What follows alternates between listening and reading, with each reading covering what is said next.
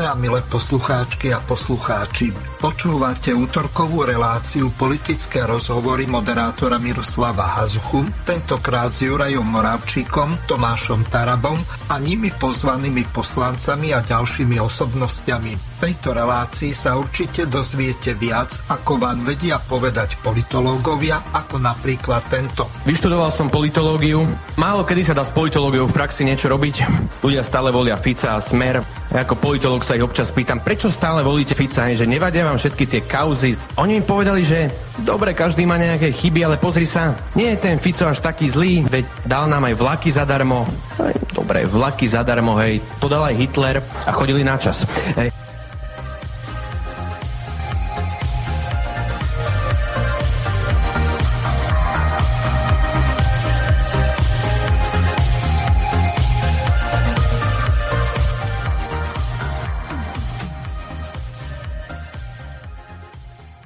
Vážená milé poslucháčky a poslucháči, od mikrofónu vás zdraví Miroslav Hazucha. Počúvate reláciu Politické rozhovory s Jurajom Moravčíkom a jeho hostiami. Pri tejto príležitosti vítam Juraja Moravčíka a dobre by bolo, Juraj, keby si na začiatku vysvetlil, že prečo pán predseda nemohol prísť do tejto relácie, alebo po prípade niektorí iní poslanci. Pekný dobrý večer. Pozdravujem všetkých poslucháčov Slobodného vysielača relácie Politické rozhovory s Tomášom Tarabom, Jurajom Moravčíkom a ich hostiami. Okrem toho, prepačte, ako gentleman by som skôr teda mal privítať našu dámu, ktorá je medzi nami Mirko Darinka Mosná za stranu Život národná strana, ktorá je v strane odborníčkou pre oblasť dopravy. Ahoj Darinka, pozdravujem ťa. Ahoj Juraj, pozdravujem všetkých poslucháčov Slobodného vysielača. Ďakujem veľmi pekne, Darinka. Takže Mirko, aby som nadviazal na tvoju otázku a zároveň vysvetlil našim poslucháčom, my sme mali úvodom dohodnuté, že dnes bude účastný a hlavný hosť tejto relácie, alebo našej relácie, pán Tomáš Taraba, predseda Národnej strany Život.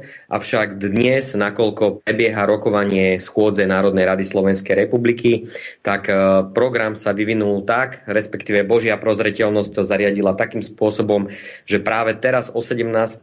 bude dlhšie, respektíve už sa začalo hlasovanie Národnej rady, ktoré bude dneska dlhšie, lebo je mnoho prerokovaných bodov, ale najmä po hlasovaní bude rovnako aj voľby. Budú voľby členov rady pre mediálne služby, voľby členov rady rozhlasu a televízie Slovenska a návrh na voľbu člena rady pre štátnu službu. Tieto voľby sa uskutočňujú tak, že teda poslanci nie sú fyzicky pri zariadeniach, kde stláčajú v podstate gombikmi, vyjadrujú svoje hlasovanie gombikmi, áno, nie, zdržal sa teda, ale hlasuje sa pomocou lístočkov, čiže toto hlasovanie je preto, respektíve táto voľba je dlhšia a preto aj celkový proces hlasovania dneska bude trvať dlhšie a navyše ešte, aby som pripomenul, dneska je aj návrh skupiny poslancov Národnej rady na odvolanie poslanca Národnej rady Kristiana Čekovského z funkcie predsedu výboru Národnej rady pre kultúru a média. Podľa môjho osobného názoru je to jeden z najneschopnejších predsedov kultúrnych výborov, ktorí tu boli doteraz v novodobej slovenskej histórii. Častokrát, keď je schôdza kultúrneho výboru, kde je pán predseda Tomáš Taraba členom kultúrneho výboru a ja ako asistent sa tam zúčastňujem na týchto rokovaniach. Častokrát som videl, že najmä keď sú také krízové rokovania výborov, kde sú umelci, slovenskí zaslúžili umelci, ktorí chodia diskutovať a rokovať, určite posluchači vedia, ale respektíve tí, ktorí nevedia, rád to priblížim. V podstate za bývalého vedenia generálneho riaditeľa Drličku vznikli v Slovenskom národnom divadle problémy zamestnancov, ktoré natoľko vyeskalovali, že sú predmetom rokovania výborov pre kultúru a média, kde sa zúčastňuje teda aj nemenej neschopná ministerka kultúry Natália Milanová podľa môjho názoru, tak Kristián Čekovský ako predseda výboru, ktorý by mal viesť schôdzu, odovzdáva pri každej príležitosti slovo svojej podpredsedničke pani Žitňanskej a podľa môjho názoru, tak ako to vidím, tak toto vedenie schôdze absolútne Takže a ďaleko viacej udalostí, ktoré pán Čekovský za sebou v podstate ako predseda výboru má, podľa mňa tú funkciu nezvláda. A ja si myslím, že tento návrh skupiny poslancov na jeho odvolanie a Tobož, keď sa pridal k tým, tak povediať, s Budajovým eštebackým demokratom, tak myslím si, že na tej funkcii nemá čo robiť. Takže preto dnešné hlasovanie a voľba bude o to dlhšia a pán predseda Tomáš Taraba sa preto nemôže zúčastniť, keďže tento celý proces bude trvať určite viac ako do 18. hodiny, s tým, že Božia prozreteľnosť to zariadila tak, že my máme na schôdzi Národnej rady ako Život národná strana predložené návrhy zákonov v prvom čítaní, trestný zákon a rovnako v prvom čítaní trestný poriadok a rovnako tiež v druhom čítaní máme návrh zákona o nájme poľnohospodárskej pôdy, ktorý v podstate vypracoval a pripravil náš podpredseda strany Filip Kufa, ktorý sa tiež v rámci tohto celého procesu nebude môcť zúčastniť ani Štefan Slobodného vysielača tejto diskusnej relácie, keďže aj po procese voľby budú musieť byť na schôdzi prítomní, keďže pôjdu naše body, budú ako predkladatelia vystupovať v rozprave, reagovať faktickými poznámkami na iných poslancov Národnej rady a teda budú musieť fyzicky byť prítomní v pléne. To znamená, že ja sa veľmi rád pripájam a budem sa snažiť nejakým spôsobom suplovať nášho pána predsedu a mojich ostatných kolegov spolu s Darinkou Mostnou dnes, keďže ostatní pán predseda, pán podpredseda, pán Štefan Kufa, člen predsedníctva, sa nebudú môcť zúčastniť fyzicky. Takže som pripravený. Veľmi sa teším na dnešnú reláciu, Mirko, a myslím si, že som si zobral príliš dlhé slovo úvodné. Takže ďakujem ti veľmi pekne za slovo. To vôbec nevadí. Teraz bude mať dlhé slovo Igor Matovič. Upozornila ma na to poslucháčka, to som už povýšil, Zuzanu. A tak teraz si to vypočujeme. Tak sa mi to páčilo, že neuveríte. Priamy dopad ľudí, ktorí čerpajú nižšie prídavky alebo vyšší daňový bonus, je 2 470 000 detí a ich rodičov. 2 470 000 detí a ich rodičov. 47%, myslím, že by to malo byť z celkovej slovenskej populácie, keďže vieme o tom, že babičky, deduškovia, zvyčajne, keď rodinám ich deťom to nevychádza, tak aj z toho mála dávajú svojim deťom a vnúčatám, tak vieme, že ten dopad je samozrejme širší, lebo keď raz dáme rodinám s deťmi a majú naozaj zrazu namiesto 45 eur, majú 200 eur na dieťa mesačne, tak je to v tom rodinnom rozpočte cítiť a už výrazne menej potom musí zrejme pomáhať aj babička s deduškom, ktorí teda nechcú, aby ich deti a vnúčata trpeli.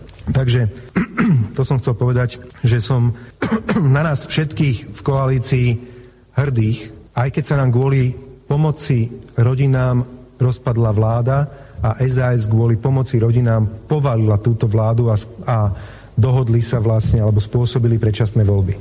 Nemáme sa za čo hanbiť. Tých 200 eur na dieťa už nikto tým rodinám nezoberie.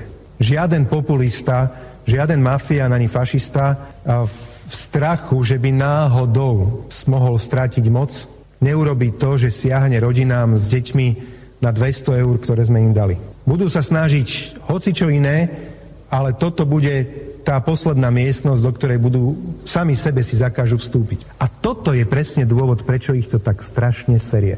Lebo keď raz my sme zaparkovali 1,2 miliardy eur navyše ročne pre rodiny s deťmi a oni vedia, že to bude tajomná komnata, do ktorej vstúpiť nemôžu, tak vedia, že to rozkradnúť už nemôžu. Vedia, že keď 1,2 miliardy by zostalo v štátnom rozpočte, aby ten Mazurek bol tým ministrom školstva, tak by ráno sa budil, by mal to také zaschnuté sliny, lebo jemu by sa snívalo o tom, ako tú miliardu rozkradnúť. Vymýšľali by ten tréner Černákových vrahov menom Suja, ktorý predal 111 stavebných strojov za 1 euro s Kotlebom. 102, som sa pomýlil, ma opravil. Čiže 102 si predstavte stavebných strojov, to je jedno, že niektorý mal 10, 15, 30 rokov, ale 102 stavebných strojov svojmu kamarátovi bez akéhokoľvek výberového konania za 1 euro. Tak si predstavte, že takýto bezcharakter, čo by robil, ak by vedel, že v štátnej pokladnici je 1,2 miliardy, ktorú Matovič so svojimi súdruhmi, alebo akokoľvek sa nazveme, spolupracovníkmi, sa mu nestihol dať tým rodinám s deťmi. Čo by takýto bezcharakter fašistický, čo by urobil s tou 1,2 miliardov, si predstavte. Keď on sa pri starých strojoch stavebných, pri 102 starých strojoch ulakomil a na hulváta predal, to boli stovky tón železa. Samozrejme, že len v tom zbere malo miliónkrát väčšiu hodnotu. Miliónkrát väčšiu hodnotu. Lebo jednoducho iba na železo, keby tam predáte, tak jednoducho tú hodnotu tam máte. Že čo by takíto bezcharakterní ľudia, ktorí bezcharakterne trénovali Černákových vrahov strieľať, ktorí bezcharakterne, keď sa dostali k moci, k pečiatke, tak predali 102 stavebných strojov za jedno jediné euro kamarátovi, čo by takíto ľudia robili z 1,2 miliardov vo verejných financiách. Ubožiaci by tunelovali jak po nebohom a za chvíľku by tie peniaze neboli. A preto sú nervózni, preto nehlasovali za pomoc rodinám títo fašisti. Lebo vedeli, že keď to zaparkujeme raz k deťom, áno, aj ich voličom, že v živote to tým rodinám aj svojich voličov nebudú vedieť zobrať. Vedia a vedeli vtedy pri tom hlasovaní, že zbytočne im budú sliny v noci tiec z papule o tom, ako by rozkradli, keď to tam raz v tej štátnej pokladnici nebude. A ja som preto na nás hrdý, lebo urobili sme najzásadnejší krok pre pomoc rodinám.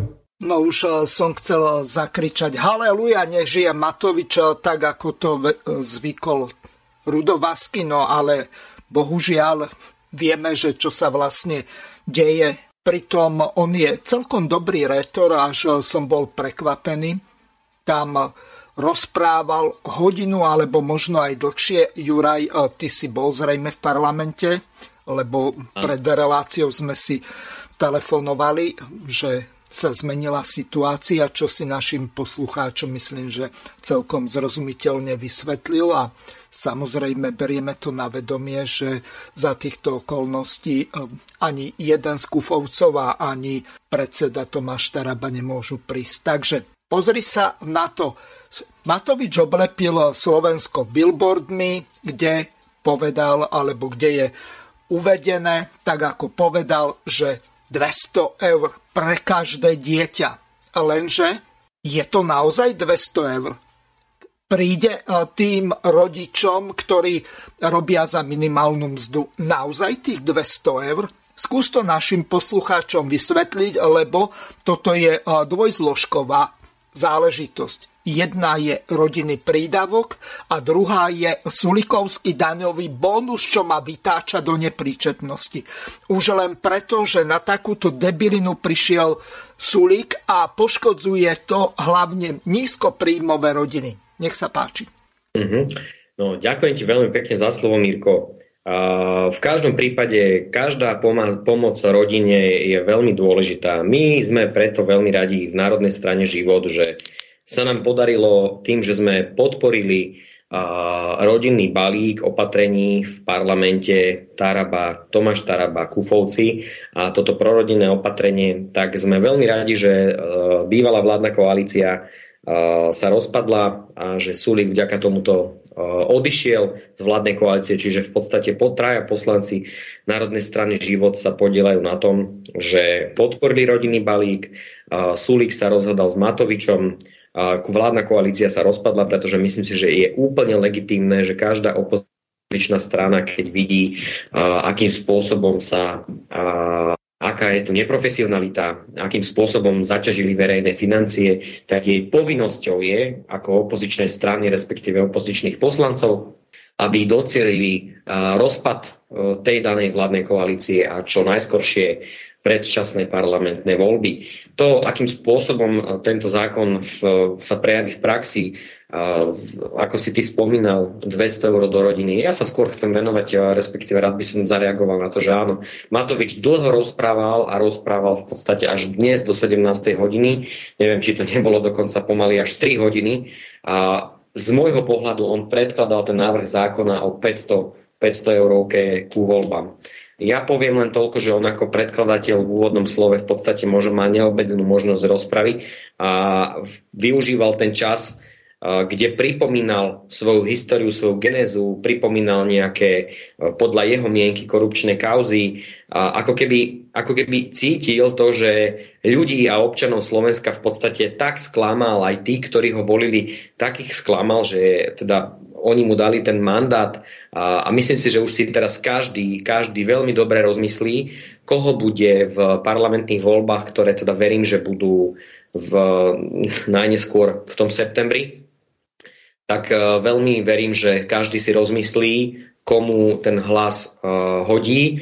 A ja len toľko poviem, že ten jeho zákon, ktorým chce, v podstate podľa mňa je to volebná korupcia, dávať to do zákona ešte, aby to bolo všetko v poriadku, v podstate košer súvisia so zákonom, ale podľa mňa ten duch zákona, o ktorom hovoril aj Thomas More alebo John Locke, tak ten duch zákona v podstate z neho vyplýva to, že je to volebná korupcia, pretože 500 eur za to, aby išiel niekto voliť, kde sa podiela občianska povinnosť, kde sa podiela tá národná hrdosť a vlastenectvo, ako chce Igor Matovič budovať vzťah občana s jeho krajinou. Ja si myslím, že toto úplne do úzadia dal a on si asi myslí, že teda myslím, ja to len tak hodnotím, že on si asi myslí, že predpokladá, že keď dá teda 500 eur, že ho niekto ešte pôjde voliť, ale aj tá jeho rozprava, tá dlhá jeho rozprava dnes v parlamente, ja z toho cítim to, že on ako keby už cítil, že tých ľudí prestáva zaujímať natoľko, že už mu prestali veriť, nepočúvajú ho, on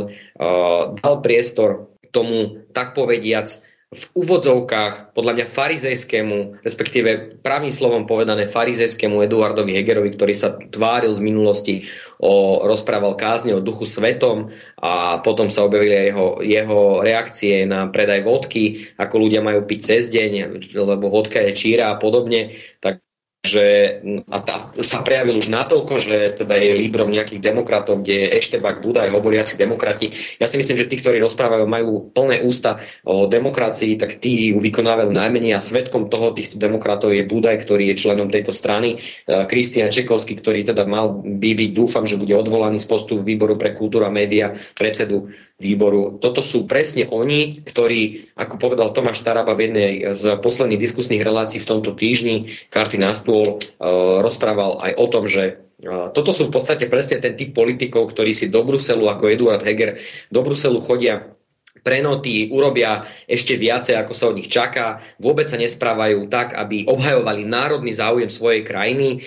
Ten vzťah so svojou krajinou, s občanom majú asi taký ako Zuzana Čaputová, že ona svojemu národu zrejme nerozumie, tak ako sa v minulosti teda vyjadrila. Takže toto sú presne ten typ politikov, ktorý verím a do tejto kategórie tam radím zase z iného uhla pohľadu aj Igora Matoviča, ktorí svojej krajine absolútne nerozumejú a sú zaťažení nejakými svojimi osobnými možno špekuláciami, ako teda Igor Matovič v podstate stále ako keby proti niekomu bojoval, ale kde sú teda výsledky, kde sa preukázala nejaká korupcia. Samozrejme, nech orgány činné v trestnom konaní realizujú od čoho sú a teda dokážu vinu tým všetkým, ktorí boli nejakým spôsobom podozrievaní z korupcie, ale hovorím, toto sú presne ten typ politikov Eduard Heger, Igor Matovič, Zuzana Čaputová, Budaj, ktorý verím, že ľudia si v septembrových voľbách rozmyslia,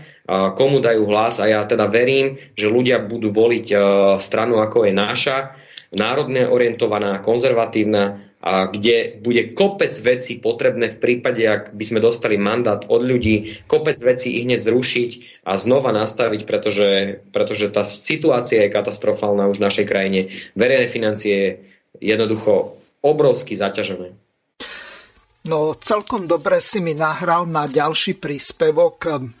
Včera, tuším, bol Štefan Harabín, ktorý riešil v Infovojne spolu s jedným poslucháčom zhodou okolností túto volebnú korupciu a povedal podobnú idiotinu ako Matovič. Tak si to teraz vypočujeme a som zvedavý, že či prídeš na to. Myšľa nad tým, prečo ten blázon z Trnavy robí to, čo robí, proste jedná sa o tých 500 eur, čo chce dať za voľby ľuďom. Ja vám poviem, podľa mňa ešte mesiac, dva bude vykrikovať, že on dá 500 eur a to sa bude hľadať peniaze a nakoniec, keď sa mu to akože nepodarí, tak bude hovoriť, vidíte ľudia, ja som vám chcel pomôcť, chcel som každému Slovákovi dať, ale nedalo sa, ale sľubujem, keď ma budete voliť, všetko dám na poriadok, dodatočne, keď sa dostanem do vlády, tak vám dám peniaze tých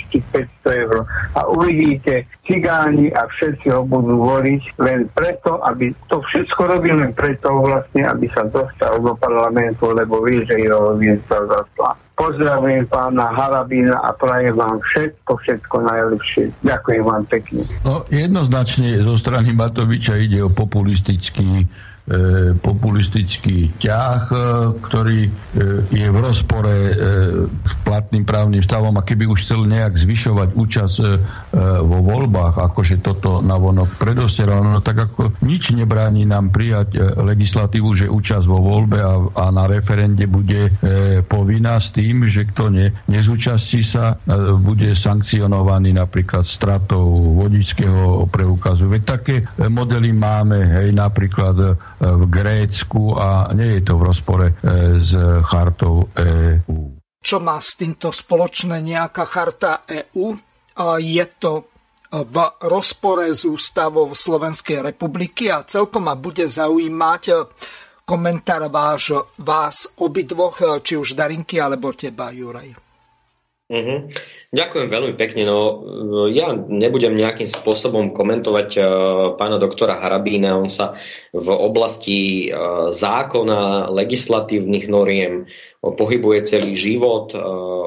Ja nebudem ani rozoberať systémy iných krajín alebo reagovať na nejakú chartu. Ja len poviem svoj názor. Mm-hmm. Účasť vo voľbách podľa mojej mienky by mala byť nie len právom občana, ale mala by to byť aj istá povinnosť, ktorá vychádza znútra občana, nemyslím v zmysle zákonných noriem, ale v zmysle toho, že je to občianska povinnosť ako taká, že by sme mali cítiť potrebu zúčastniť sa na výkone práv, svojich demokratických práv, pretože pokiaľ sa na voľbách nezúčastníme, tak nemáme v podstate nejakým spôsobom morálne právo kritizovať tých, ktorých politikov, keďže sme ako keby strátili záujem sa zúčastniť. V podstate je to naše občianske právo, kedy my máme ako v demokratickej spoločnosti zvoliť svojich zástupcov, ktorí nás budú reprezentovať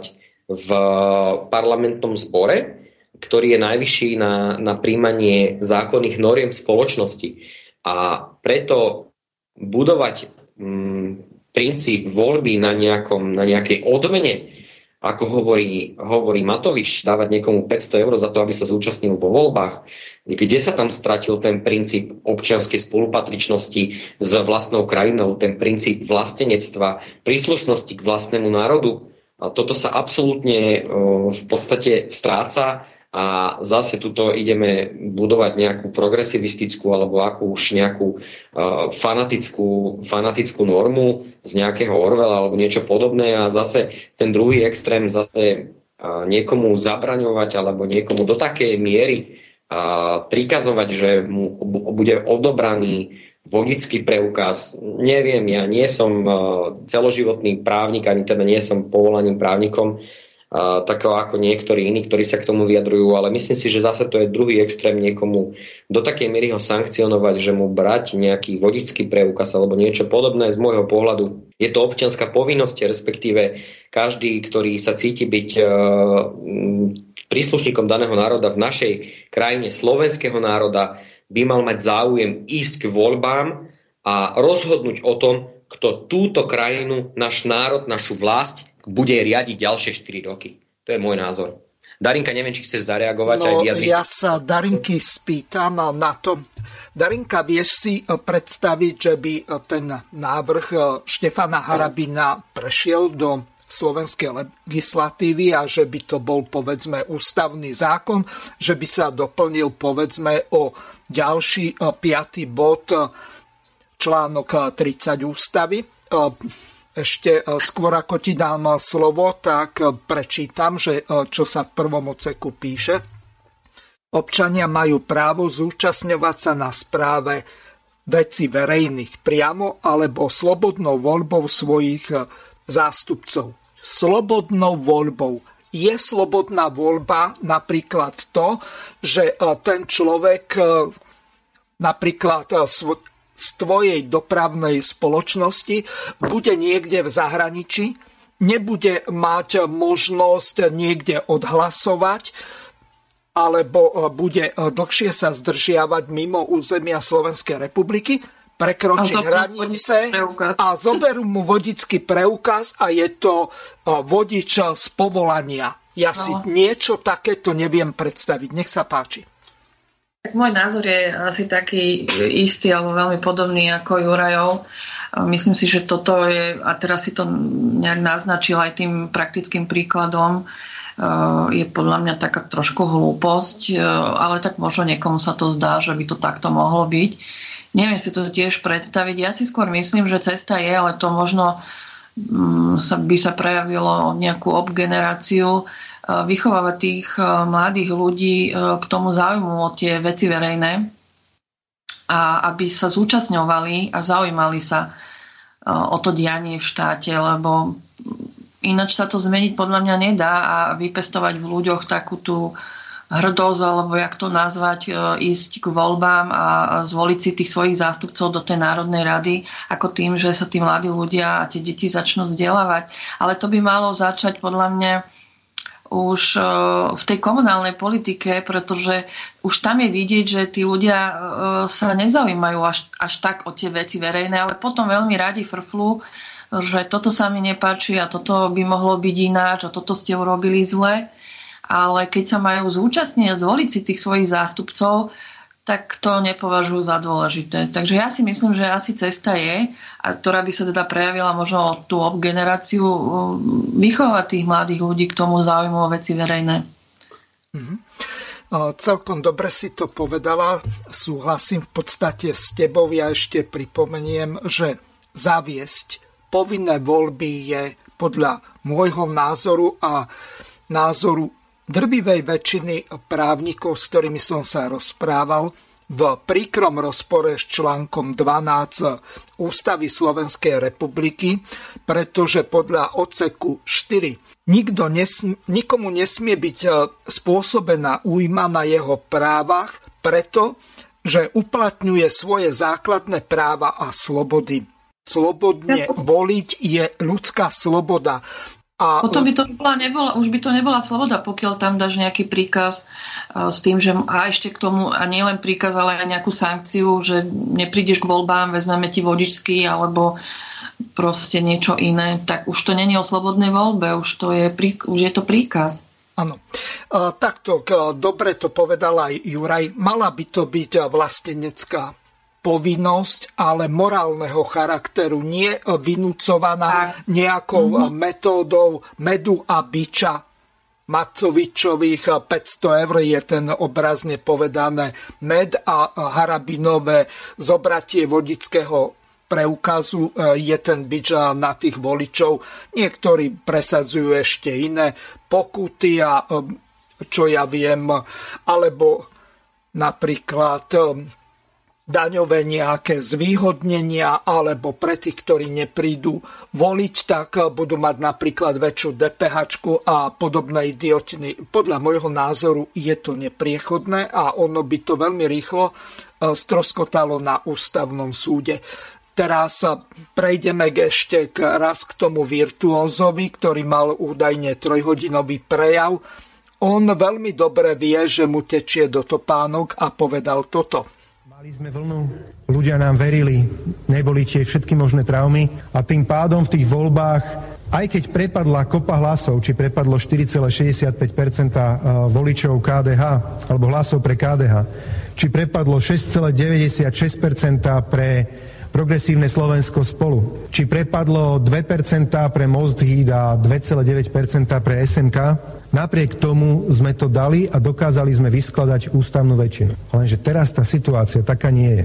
Tie traumy, ktoré ľudia zažili, a A ja som to cítil a cítil som to v Michalovciach, cítil som to v Námestove a pôjdeme rad radom po celom Slovensku. Tí ľudia sú zranení. Mnohí z nich, ktorí aj nás voliť boli, ale prišiel COVID, jednoducho to nezvládli. Mnohí z nich, bohužiaľ aj z tých ľudí, ktorí nás volili, uverili tým bludom. Prepáčte, uverili tým bludom o tom, že v tých vakcínách sú tie nanočipy a my ich chceme nejako čipovať a takto ich potom nejako diaľkovo po večeroch asi z počítačov ovládať. Bohužiaľ, tí ľudia tomu uverili. Včera aj v tom Námestove takíto ľudia boli, takíto ľudia sa tam vyjadrovali a stále aj po tých 2 rokoch, aj keď sa nám to nezdá normálne, stále naďalej to v tých hlavách majú a myslia si, že sme ich nejakým spôsobom s tými vakcínami podviedli, lebo jednoducho tam boli čipy a stále si oni myslia, že oni sa teda pred tými čipmi ochránili a všetci tí ostatné 3 milióny ľudí, čo sa zaočkovali, tak tým už nič nepomôže, lebo vlastne už sú na diaľkové ovládanie. Bohužiaľ, takíto ľudia sú.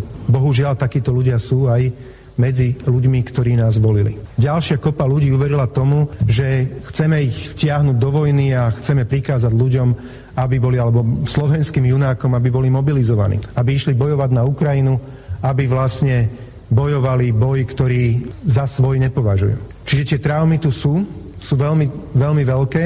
Vidíme, že skorumpovaná oblúda menom Robert Fico dostal krídla, chutí mu to. Denne súka možno 2-3 tlačovky, vymýšľa si ako blúdy jedna radosť, ale tí ľudia mu to veria, takisto ako Hitlerovi v tých 30. rokoch minulého storočia. Akékoľvek klamstvo jednoducho zatlieskajú mu a má za sebou sfanatizovaný miliónový dav.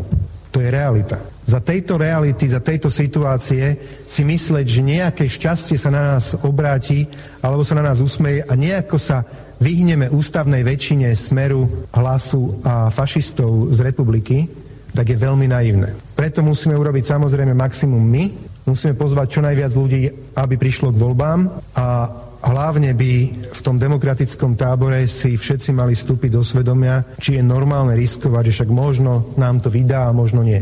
Možno 5% urobíme a možno nie. A keď nebude 5%, tak aspoň budú 3 alebo budú 4 a budeme mať nejaký štátny príspevok. Páni z KDH, pán Milan Majerský, tu teraz nejde 30. septembra o to, či bude mať KDH štátny príspevok alebo nebude. Tu ide o to, či zachováme Slovensko ako súčasť Európskej únie. Či zachováme Slovensko ako súčasť demokratického sveta, alebo dopustíme na základe aj takejto ješitnosti, alebo malomyselnosti, alebo neviem, ako to mám nazvať, alebo pýchy predstaviteľov KDH, že my o demokraciu na Slovensku prídeme a príde na Slovensku k zmene režimu. Tak som hovoril aj predtým, ono samozrejme to nie je o tom, že voľby a 1. oktobra je zmena režimu, ale ten proces by bol nezvratný.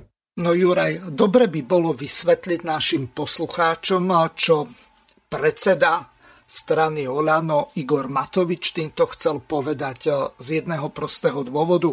Ja už, napriek tomu, že už 8. rok robím tieto relácie, ja nechápem, čo je myslené pod pojmom demokracia, pretože ten preklad doslovný z gréčtiny demos a kratio, čiže vláda ľudu, tak to ani zďaleka nefunguje. Momentálne pod demokraciou si môže každý vysvetľovať čokoľvek. Je to tak široko spektrálny termín, kde v podstate si potom demokraciou každý môže to vysvetľovať ako chce. Čiže otázka na teba. Naozaj tečie tomu Matovičovi do topánok a bojí sa, že môže skončiť aj pod tými 4, respektíve 5% a tá jeho strana, ak nenazbiera zas nejakých virtuózov, ktorí dokážu, napríklad nejakí vynikajúci športovci, ja by som mu odporúčil, Igor, vezmi si tam Kuzminovú, Šatana, aj ten už je udánka, tak potom ešte Sagana a kto ešte je momentálne taký vynikajúci športovec, akurát mi nikto nenapadá, možno, že Haláka alebo kohokoľvek z týchto hokejistov, alebo no, Slavkovský nemôže, lebo ten ešte nemá na to roky, aby mohol kandidovať takto. Nech sa páči, môžeš na to reagovať. Ďakujem veľmi pekne.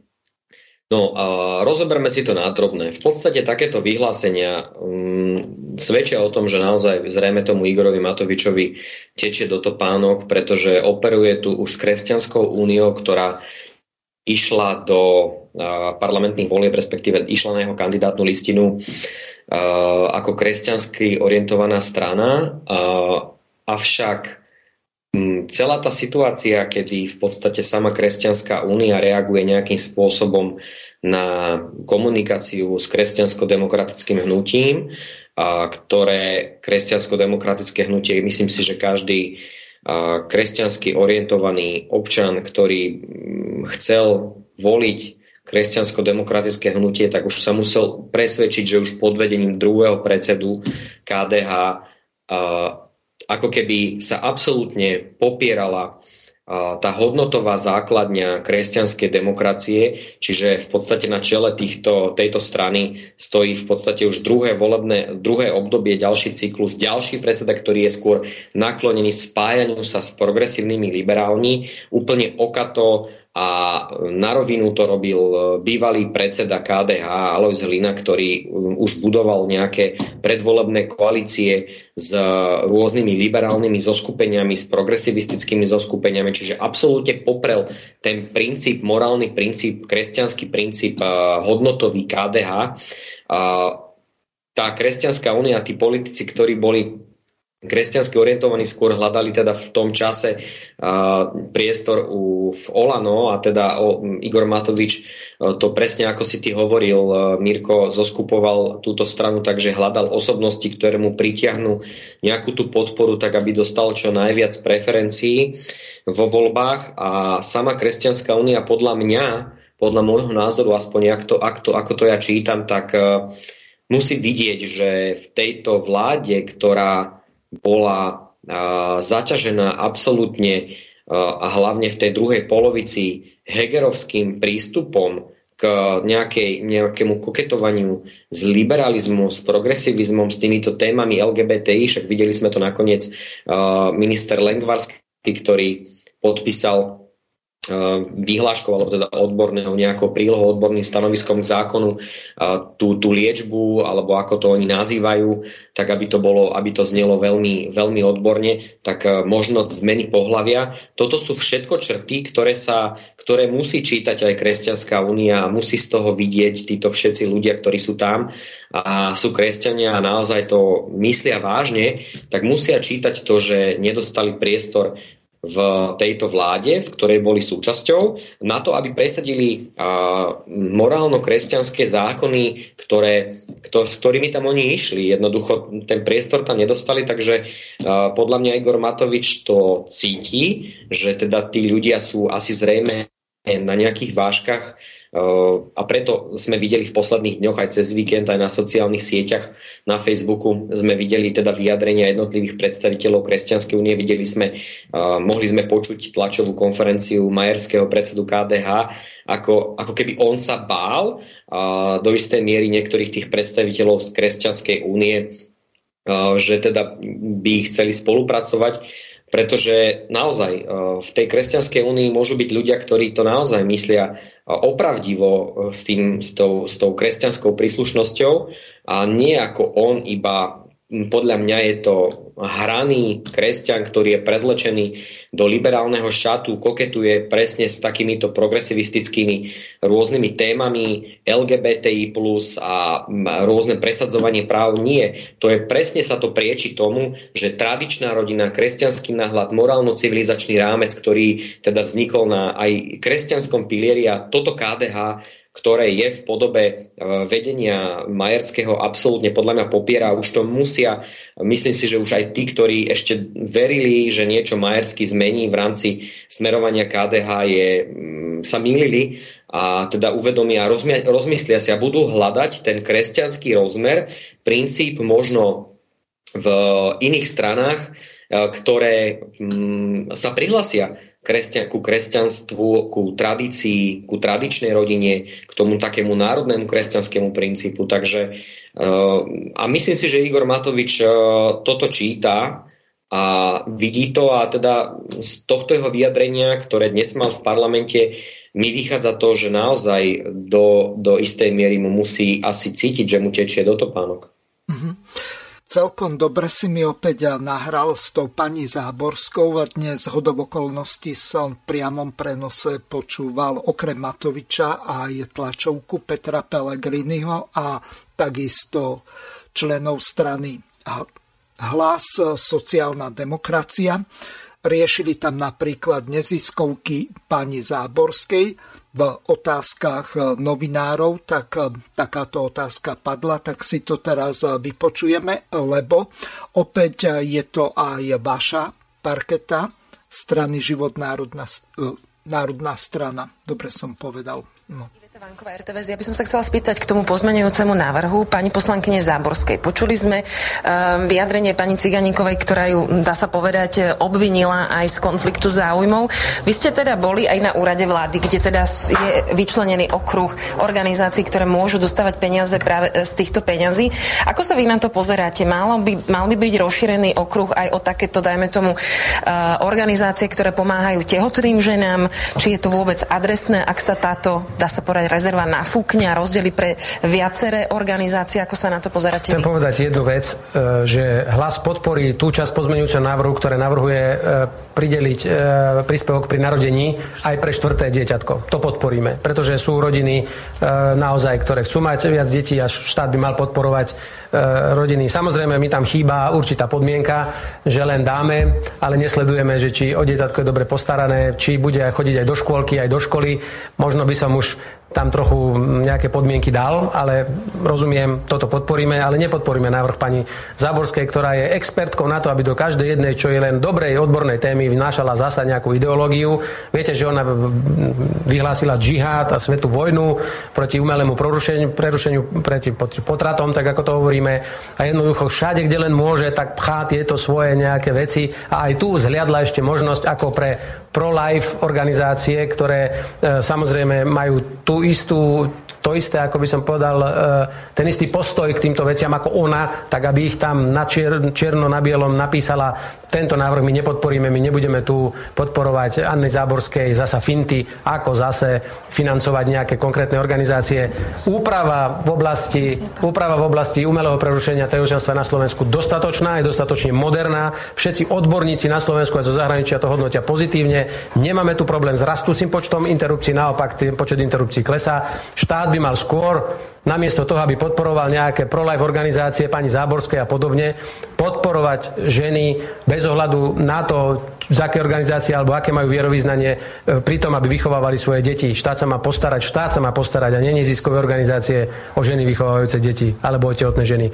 Má sa nájsť spôsob, aby to tu konečne už nesuplovali kadejaké neziskovky, tak ako aj pri zdravotne ťažko postihnutých a tak ďalej. To je veľká výzva pre budúcu vládu. Ja osobne budem veľmi pozorne na to pozerať, aby zdravotne ťažko postihnuté detičky, ľudia neboli odkázaní na pomoc rôznych nadácií a milodarov, ale aby štát sa o nich postaral, veď sú to naši občania. A štát sa má postarať priamo a normálne aj o rodiny s deťmi, o matky, o tehotné ženy, tak aby žili dôstojný život a nie im radšej peniaze presúvať do neziskoviek, ktoré potom akože budú sa tváriť, že sú jediní záchrancovia. To nie je systémové riešenie a to my nepodporíme. A to je jedno, či to podporuje pani Záborská alebo niekto iný. Nech sa štát postará komplexne o tieto veci a nie podporovať cez neziskovky, riešiť problém, kde zlyháva štát. To nie je dobré. No Juraj, takže opäť vaša téma. Aký je vlastne názor teba, poprípade aj Darinky, na tieto kresťanské mimovládne organizácie, ktoré v podstate nahrádzajú zlyhajúci štát? Mm-hmm. Ďakujem pekne, Mirko, za otázku. Ja chcem pozdraviť aj poslucháčov, respektíve divákov, ktorí sa pozerajú v podstate na mňa, na živý stream na mojej sociálnej sieti Facebook, Juraj Moravčík, @ Život národná strana. Pozdravujem všetkých poslucháčov, teda aj divákov od tejto chvíle. Na túto otázku, ktorú si ty zareagoval, pomoc a podpora života a podpora rodín.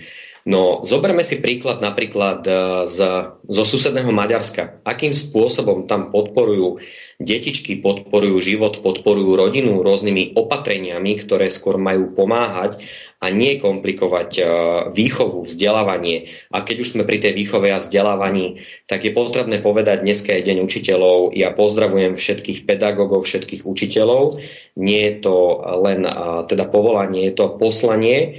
A venovali sme sa v prvej časti relácie aj tomu, že teda výchova v rámci tohto zákona, volebného zákona k nejakej občianskej spolupatričnosti. To všetko súvisí s výchovou, so zdravou výchovou, s výchovou k vlastenectvu, k národnej spolupatričnosti.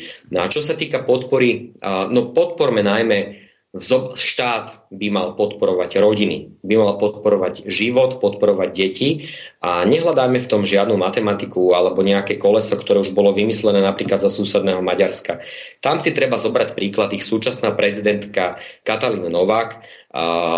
Zoberme si túto cestu. Napríklad pred 12 rokmi bolo predsedalo Maďarsko Rade EÚ. Pri tejto príležitosti ich predseda vlády v tom čase tiež Orbán hovoril vo svojom prejave, teda, že demografická krivka v Maďarsku klesá, Maďarsko ako národ vymiera pred 12 rokmi. Povedal, že buď máme možnosť klonovania, pritom sa zasmial, pretože to je sci-fi, ďalej máme možnosť migrácie, alebo máme tretiu možnosť podporiť teda natalitu a prírastok obyvateľstva, maďarského obyvateľstva tým, že budeme brať podporu rodín ako investíciu do vlastnej krajiny a investíciu do HDP, vlastne budovania HDP krajiny. Táto cesta sa Maďarsku ukázala ako schodná. Zhodou okolností aj táto vláda si asi pred rokom a pol zavolala pani ministerku konferenciu, ktorá organizovala, teda, ako hovoríš, pani Záborská, v priestoroch Bratislavského hradu na západnej terase asi pred rokom a pol. A vtedy v tom čase ešte ako ministerka práce, sociálnych vecí a rodiny Maďarskej republiky pani Katalin Novák, súčasná prezidentka, prednášala tu v Bratislave politikom, akým spôsobom oni robili prorodinné opatrenia v tým, že v zmysle podpory jednak mamičiek s deťmi, jednak rodín, odpočty pri hypotékach, keď sa narodí jedno, druhé, tretie dieťa, tak sa odráta z hypotéky. Akým spôsobom tam pristupujú k podpore v rámci, keď je matka samoživiteľka. To je vymyslené, my nemusíme vymýšľať koleso, toto je vymyslené napríklad v susednom Maďarsku, treba sa poučiť, zobrať tú legislatívu, ktorá tam je. A ja ešte položím otázku, keď tu niekto chce podporiť organizácie, ktoré podporujú život, tak zase neviem, čo sa nepáči liberálom, ktorí proti nejakým takýmto podporám vystupovali v parlamente. Veď sme tu mali počas tejto vlády, ktorá sa skôr hlási k progresívnemu liberalizmu. Mali sme tu ministrov, ktorí podporili rôzne dúhové prajdy rôznymi príspevkami zo svojej rezervy. A ja si myslím, že v prvom rade avšak obe cesty, jednoducho myslím si, že v spoločnosti alebo v štáte, ktorý chce podporovať rodiny, nie je na mieste cez mimovládne organizácie. Tu by mal nastúpiť štát, tak v Maďarskej republike, a mal by podporiť svojich občanov, pretože to je investícia do vlastného národu. Je to budovanie demografickej krívky z dlhodobého hľadiska a to, čo v Maďarsku robili pred 12 rokmi, sa dneska im prejavuje v pozitíve.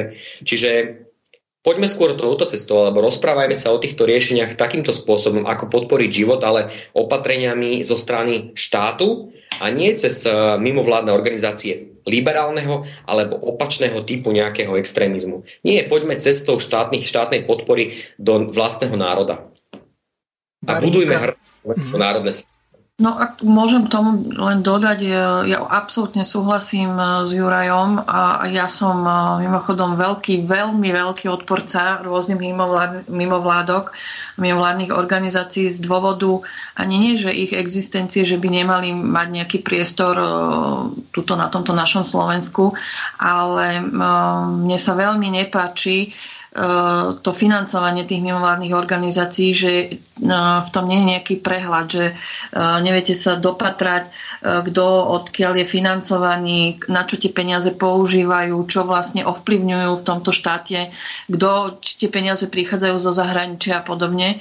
Čiže čo sa týka teda podpory rodín alebo tej demografickej krivky Slovenska, ja som za to, aby to robil štát, aby na tom participoval.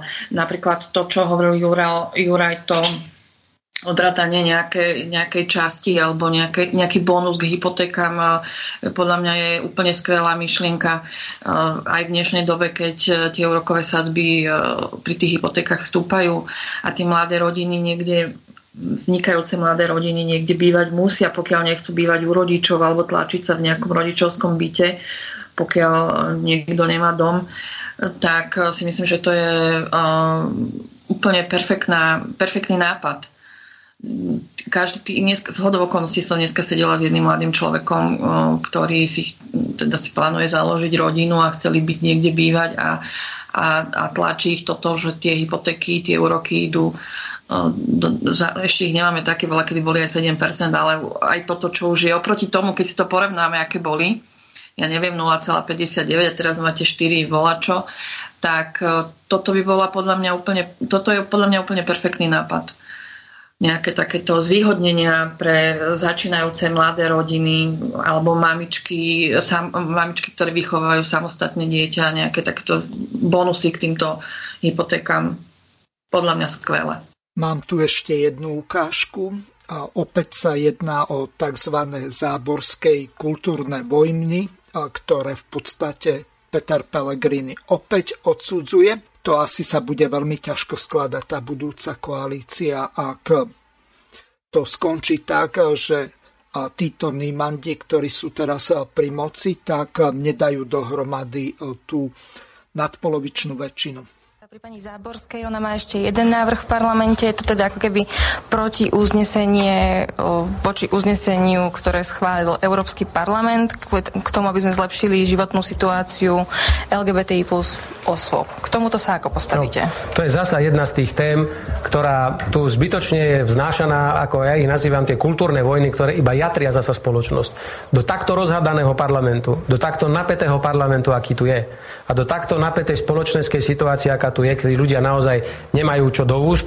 Ona príde zasa s touto, ako keď hodíte, viete, medzi vrabce niečo, aby sa rozprchli a vystrašili. Je to zasa téma, ktorá dnes nemá čo byť témou rozhovorov na Slovensku, ale ak chcete, ja ju rozdelím na dve roviny, aby som vám potom vysvetlil možno aj postoj Hlasu. Áno, sú tam časti, ktoré v tom uznesení tak nenápadne nehovenujú sa téme, ale hovoria o tom, že Slovenská republika je zvrchovaný štát a určité veci má právo si rozhodovať sama, ako sa tu bude žiť, ako budú tu fungovať nejaké pravidlá a tak ďalej, a nemá čo do toho Brusel rozprávať. Tak všeobecne by sme sa na to mohli pozrieť, samozrejme z tohto pohľadu, že áno, ja som tiež za suverénne Slovensko v rámci Európskej únie, ale suverénne Slovensko, ktoré si hájí v prvom rade svoje vlastné záujmy, svoju vlastnú kultúru a identitu, svoju vlastnú históriu a následne potom samozrejme sa spolupodiela aj na tvorení Európskej únie ako celku. To by bolo fajn, keby to išlo len teraz o filozofické pojednanie o našom akoby o našej suverenite. Ale zasa sa tam dotýka témy, ktorá jatrí rany na Slovensku, ktorá tam zasa vnáša LGBTI komunitu a zasa sa vyjadruje k tomu, že nech sa oni do nás nestarajú a my tu nemáme čo zlepšovať, my si tu chránime svoju rodinu a tak ďalej. Viete, je to niečo, čo to je tu zbytočne, vôbec tu nemalo byť. To rozhodnutie Európskeho parlamentu bolo prijaté už minulý rok niekedy v októbri, čiže prišla s tým teraz, ako keby to bolo niečo aktuálne. Ja si myslím, že to uznesenie asi aj prejde v parlamente, ako to tak sledujem, ale ja vám chcem povedať, že poslanci a poslankyne Hlasu budú mať voľnú ruku a každý si môže zahlasovať, ako si myslí. Ja osobne sa pri takomto hlasovaní zdržím, ja nebudem podporovať, a som to povedal veľmi jasne, sa nebudem zúčastňovať na kultúrnych vojnách pani Záborskej a spol, kde sa raz zakazujú potraty, na druhej strane zase niekto prehnane preferuje niečo úplne iné a je tu jednoducho z toho humbuk. Ja sa na tom podieľať nechcem, ale určite takéto uznesenie ja osobne nepodporím, ale kolegovia majú voľnú ruku a v Hlase bude voľné. Takže asi toľko. No, Juraj, ako sa ty vlastne na toto všetko díváš? Robí to pani Záborská účelovo, že sa blížia voľby, alebo je to akutná situácia, ktorú treba zastaviť? Ďakujem za slovo, Mirko. V tomto bloku teda púšťal si príspevok predsedu strany Hlas, púšťal si teda dnes reakciu na pani Záborskú. Ja nebudem komentovať ani jedného z uvedených politikov, ale v súvislosti s týmto uznesením, ktoré teda v parlamente je, Je potrebné povedať, že my sme do Európskej únie vstupovali ako suverénny štát a presne ako je v tomto uznesení uvedené, niektoré, respektíve gro legislatívnych noriem je potrebné, aby sme si my ako národný štát spravovali sami. Čiže my nemôžeme prenášať rozhodovaciu právomoc do kancelárií nevolených, nikým nevolených úradníkov v Bruseli a Európska únia sa musí vrátiť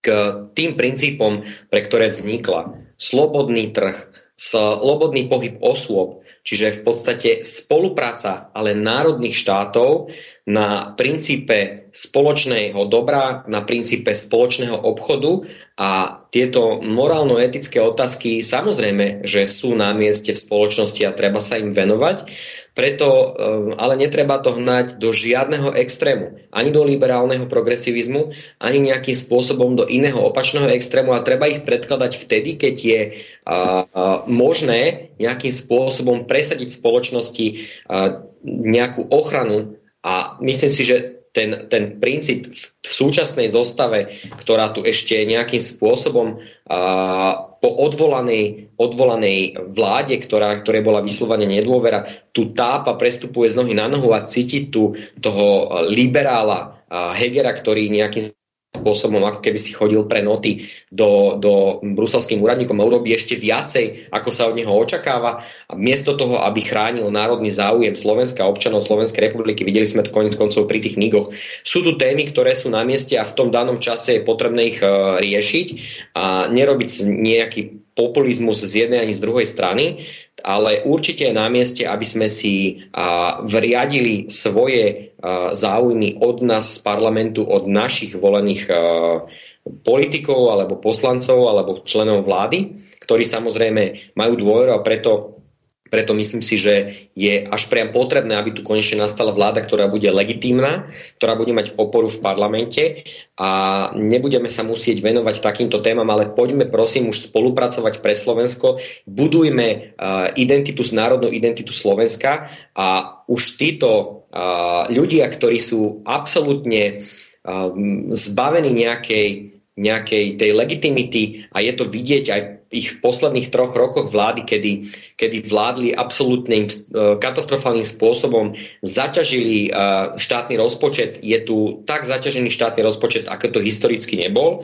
tak je tu na mieste, aby sme čo najrýchlejším spôsobom v prípade, ak nám dajú občania Slovenskej republiky mandát po septembrových voľbách, verím, že budú predčasné voľby, tak rýchlo poďme zrušiť niektoré opatrenia, ktoré tu boli narobené, katastrofálne sa tu nedodržiavali niektoré princípy demokracie, aj keď tí, ktorí sú teda pri moci, hovoria si demokrati, tak chcú byť tí, ktorí majú plné ústa demokracie, tak zväčša demokrati nie sú. Teda už sa opakujem, ale hovorí o tom, svedčí o tom Budaj, ktorý je členom strany demokratov a bol spolupracovníkom EŠTB, takže poďme skôr podporovať tradičnú našu spoločnosť, tradičnú rodinu reálnymi opatreniami, tak ako v Maďarsku, čiže premostím, táto otázka je tak položená. Ja by som skôr išiel tou maďarskou cestou a budoval našu občiansku spoločnosť v tomto rozmere, ktorý jednoducho podporuje skôr rodinu aj ekonomickými opatreniami a zachovajme si tú svojbytnosť a neprenášame zodpovednosti na Brusel. Takže v tomto súhlasím aj s pani Záborskou, že by sme si mali by sme si zachovať tento princíp národného štátu, kedy o svojich niektorých veciach budeme rozhodovať v našom parlamente. Výborne.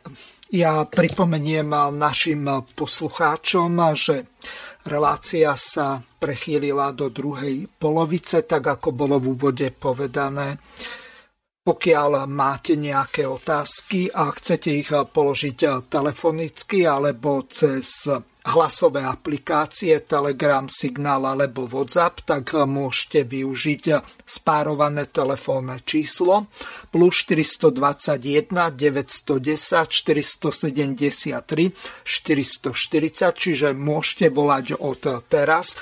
Ja vás prepojím do relácie, keď mi zaznie tu telefonické zvonenie, takže v pohode budete môcť využiť aj takúto možnosť priamo sa spýtať našich hostí, ktorými sú Darinka Mostná a Juraj Moravčík. Takže teraz, Darinka, ešte tebe dám slovo, môže sa vyjadriť k tej zvukovej ukážke a potom prejdeme na tvoju tému. Mirko, počuješ ma, alebo mne to teraz vypadlo? My ťa počujeme veľmi dobre, ale neviem, či si nás ty počula. Ja som sa ťa spýtal, že aký je tvoj názor na tieto tzv. Kultúrne vojny, o ktorých sme hovorili pred chvíľou a na ktoré reagoval aj Juraj. Čiže moja otázka je podobná ako na Juraja. Robí to pani Záborská účelovo len kvôli tomu, že sa snaží využiť teraz túto situáciu v parlamente, aby sa zviditeľnila, alebo je to jej morálne presvedčenie a takisto aj tej Kresťanskej únie? No, mne sa ťažko vyjadruje k tomu, prečo to pani Záborská robí. Ja ju osobne vôbec nepoznám, takže nejak do hlavy jej nevidím. Ale myslím si, že tá polarizácia spoločnosti momentálne vďaka aj tejto vláde a tejto koalícii je veľmi veľká a tieto hodnotové otázky alebo kultúrno-hodnotové otázky by sme mali vnímať veľmi citlivo a neísť ani na jednu, extrémne ani na jednu, ani na druhú stranu. Čiže ja by som, ako povedal Juraj, že momentálne by bolo dobre zamerať sa na tú rodinu a podporovať ju. Ale zase mne tiež občas príde pani Záborská, že to, neviem ako to ona myslí, možno to myslí dobre, neviem, ja ju fakt nepoznám, ale myslím si, že ona nikdy nejako neodhadne ten správny čas, v ktorom by s tou danou témou mala prísť. Že zbytočne ako keby škodí tým konzervatívnym voličom alebo tým konzervatívnym stranám. Myslím, že to je asi tak všetko k tomu. No, máme volajúcu poslucháčku Juraj, tak dáme jej prednosť. Nech sa páči, ste vo vysielaní alebo si vo vysielaní. Dobrý večer, prajem. Škoda, že tam není pán Taraba, ale hádam, mi budete vedieť odpovedať. Ja by som sa chcela opýtať, že nie je to tak, že poslanec má obmedzený teda časový čas na vystupovanie.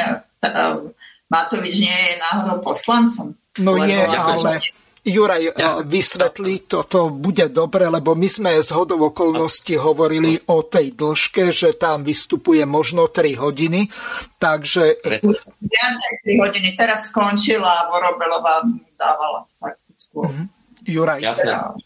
Jasné, ďakujem, veľmi pekne pozdravujem vás, som rád, že sledujete aj dianie v Národnej rade aj naživo, pretože naozaj to budovanie toho občianskeho princípu aj tým, že človek má záujem o správu vecí verejných a akým spôsobom sa politici starajú o ten mandát, ktorý mu ľudia, ktorý tomu danému politikovi ľudia odozdali vo voľbách.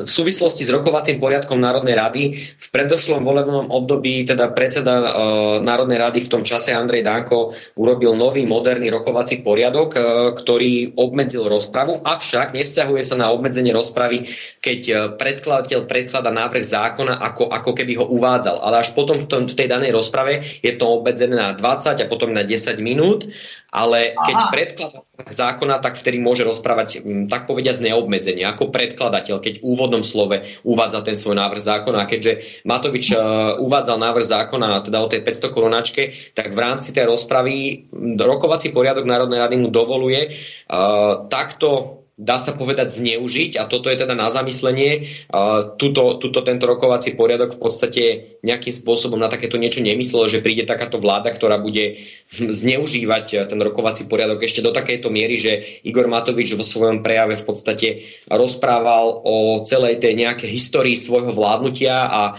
o tom predkladanom legislatívnom návrhu až tak veľmi nehovoril. Skoro vôbec. A teraz vlastne po hlasovaní znova opakoval to isté, čo rozprával pred tým hlasovaním.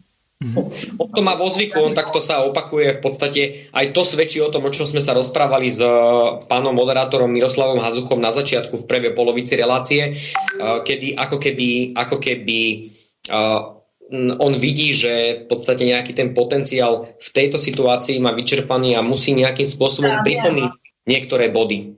On vlastne zneužíva ten rokovací poriadok a pri tom predkladaní toho návrhu on si robí predvolebnú kampaň. Je to strašné. Áno. Ja ďakujem, že ste zavolali. No, Zuzka, chceš ešte položiť nejakú otázku našim... Nie, som chcela povedať, že ten zákon, pani Záborské, či zákon, to uznesenie o tom... O LGBTI. Hej, že prešlo 87 hlasmi. Aha, tak dobre, fajn, super. Takže v podstate, čo sa týka tohto razenia tejto agendy je úplne na mieste. My nemôžeme prešlapovať z jednej nohy na druhu. My musíme povedať, čo chceme v našej krajine, aby bolo normálne, aby sme to pokladali za normálne, čo sa majú učiť naše deti v našich školách.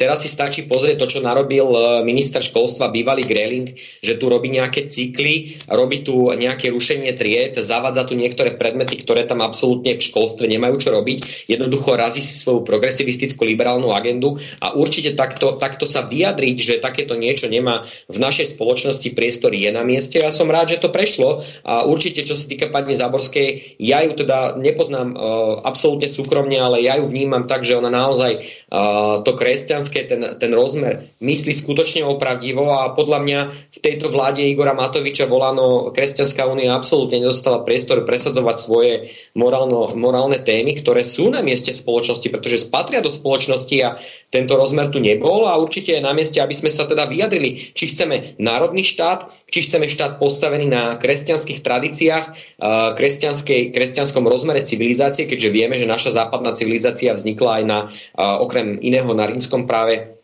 na antike a na teda kresťanskom pilieri, ale teda alebo chceme nejakým spôsobom vykorenený národ, ktorý bude zložený z občanov patriacich do Európskej únie, ktorá preniesie svoju zodpovednosť do nejakého nikým nevoleným úradníkom v Bruseli a pokiaľ sa teda Európska únia nevráti k tomu princípu, na ktorom vznikla, tak myslím si, že oveľa viac budú pribúdať krajiny, ktoré pôjdu napríklad poľskou, maďarskou cestou a ja verím, že po predčasných voľbách tu vznikne vláda, ktorá nebude len k Bruselu pritekávať, ale ktorá bude vedieť povedať nie. Dobre. Dobre, ďakujem. Ja tiež ďakujem poslucháčke Zuzane, ktorá ma upozornila na grandiózne vystúpenie Igora Matoviča. Dáme príležitosť aj ďalším poslucháčom zavolať a teraz prejdeme na Darinkinu hlavnú tému. V podstate sa jedná o takú záležitosť, že niektoré zákony vám prechádzajú ohľadom napríklad diaľničných známok a ďalších vecí, či už do ďalšieho alebo respektíve druhého čítania. Dobre by bolo, Darinka, keby si informovala našich poslucháčov, čo všetko ste pripravili s tými legislatívnymi odborníkmi, čo sa vám podarilo presadiť a čo vám minimálne prešlo do druhého čítania. Ak dovolíš ešte predtým, Mirko, než dáme slovo Darinke. Samozrejme. Ďakujem veľmi pekne. Ja by som rád uviedol Darinku Mosnu aj všetkých tých, ktorí pozerajú môj živý stream na mojej sociálnej sieti Facebook Juraj Moravčík @ život NS. V tejto chvíli sa ja odmlčím a skôr nechám priestor naozaj vyjadriť sa k týmto zákonom, ktoré nám prešli teda z prvého čítania do druhého čítania. Je to zákon o diaľničnej známke, zákon o mýte a zákon o nájme poľnohospodárskej pôdy. S tým, že bude odpovedať na túto otázku Darinka Mosna, ktorá je odborníčkou v našej národnej strane Život pre oblasť dopravy a je takisto ako ja členka predsedníctva, krajská predsednička pre Bratislavský kraj Darina Mosná. Rovnako nájdete na jej sociálnej sieti, pokiaľ vás zaujímajú jej názory na dopravu, na verejné dianie. Takže v tejto chvíli odovzdávam slovo tebe, Darinka, a ďakujem, Mirko, ešte raz prepáč, že som ti do toho vstúpil. Darinka, nech sa páči. Ďakujem veľmi pekne. Ale Darinke, nech sa páči, Darinka. Ďakujem veľmi pekne aj za ten úvod k mojej osobe. No, ja by som sa vyjadrila rada teda k dvom zákonom, nakoľko ja podnikám dlhé roky v doprave, takže tieto dva zákony sú pre mňa také srdcové, by som povedala, alebo respektíve sa v tom pohybujem. Takže prešli nám do druhého čítania dva zákony. Jeden zákon o diaľničnej známke, to je viac menej zákon, ktorý bude zaujímať bežných ľudí, lebo sa to týka motorových vozidiel, osobných motorových vozidiel. A tento zákon pojednáva o tom, respektíve tá novela, ktorú predložil náš predseda Tomáš Taraba, že máme tu také prípady, kedy subjekty sa dopustia porušenia povinností z nedbanlivosti, napríklad si nezaplatíte tú diaľničnú známku, zabudli ste, alebo idete raz za mesiac, si to neuvedomíte. Dostanete pokutu 150 €, čo je trojnásobok ročnej diaľničnej známky, ktorá je 50 €, ale momentálne to je tak, že vlastne musíte zaplatiť pokutu a potom si ešte zaplatiť diaľničnú známku. Náš predseda predkladá tento zákon v tom zmysle, že pokiaľ teda sa dopustíte tohoto priestupku, tak zaplatíte už v tej pokute tých 150 €, budete už mať zaplatenú aj tú ročnú diaľničnú známku na tých 365 dní, aby sme to nevedeli, lebo je rozdiel od januára do decembra, ale toto by bolo na 365 dní. Čiže kedykoľvek počas toho roka, keď sa tohto dopustíte, príde vám pokuta, budete mať od toho dátumu, kedy uhradíte to pokutu, budete mať zaplatenú diaľničnú známku na 365 dní. Tento momentálne, ak je to nastavené, tak je to nastavené tak, že štát sa vlastne pozerá na tých svojich občanov ako na zločincov, ktorí nejako úmyselne chcú oklamať tento štát. A ak to spravíte každý mesiac, že prejdete takto diaľnicu, tak vám každý mesiac príde 150 € pokuta. A za každým budete musieť zaplatiť tú diaľničnú známku. Je to niečo také, náš predseda to celkom dobre vysvetľoval, keď o tom pojednával v Národnej rade. Je to niečo také, ako keď idete na čierno v MHD, lebo tam sú revizori, ktorí vlastne to kontrolujú, ale nemusia vás načapať, ako sa povie ľudovo. Takže idete tam s tým, že možno teda sa zadarmo preveziete tou hromadnou dopravou. Kdežto keď vojdete na tú diaľnicu, tam máte 100% istotu, že vás to zaznamená a tá pokuta vám príde. Čiže tuto žiaden ten vodič nevojde na tú diaľnicu s tým, že by chcel nejako obísť a okradnúť tento štát o tých 50 € na tej diaľničnej známke.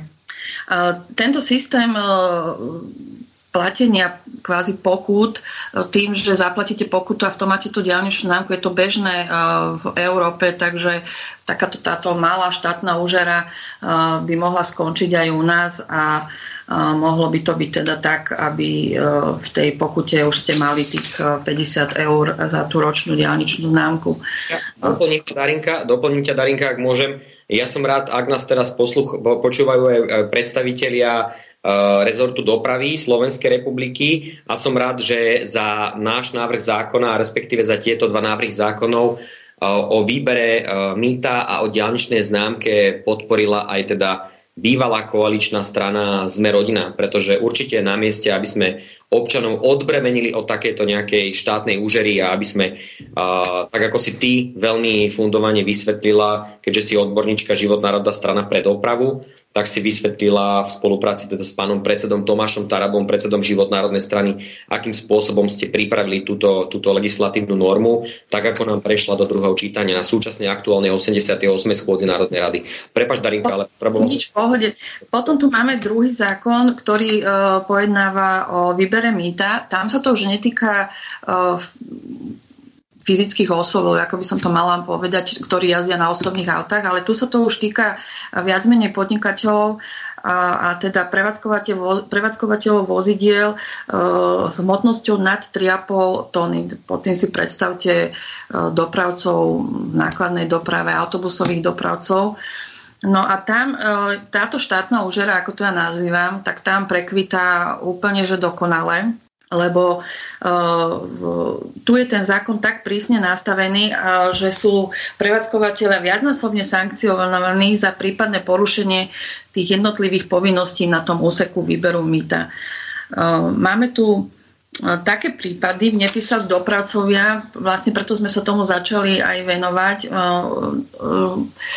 na základe týchto podnetov, kde dopravca, ktorý v nákladnej doprave alebo v autobusovej doprave, aby som vám to teda vysvetlila bežným ľuďom, to funguje tak, že nekupuje sa teda diaľničná známka, ale máte takú krabičku, ktorá teda vám odpočítava, keď prejdete jednotlivé úseky, tak vám odpočítava časť toho mýta príslušnú. To nabitie tej krabičky je dvomi spôsobmi. Buď to platíte na faktúru, alebo si ju dobíjate na pumpách alebo proste miestach na to určených.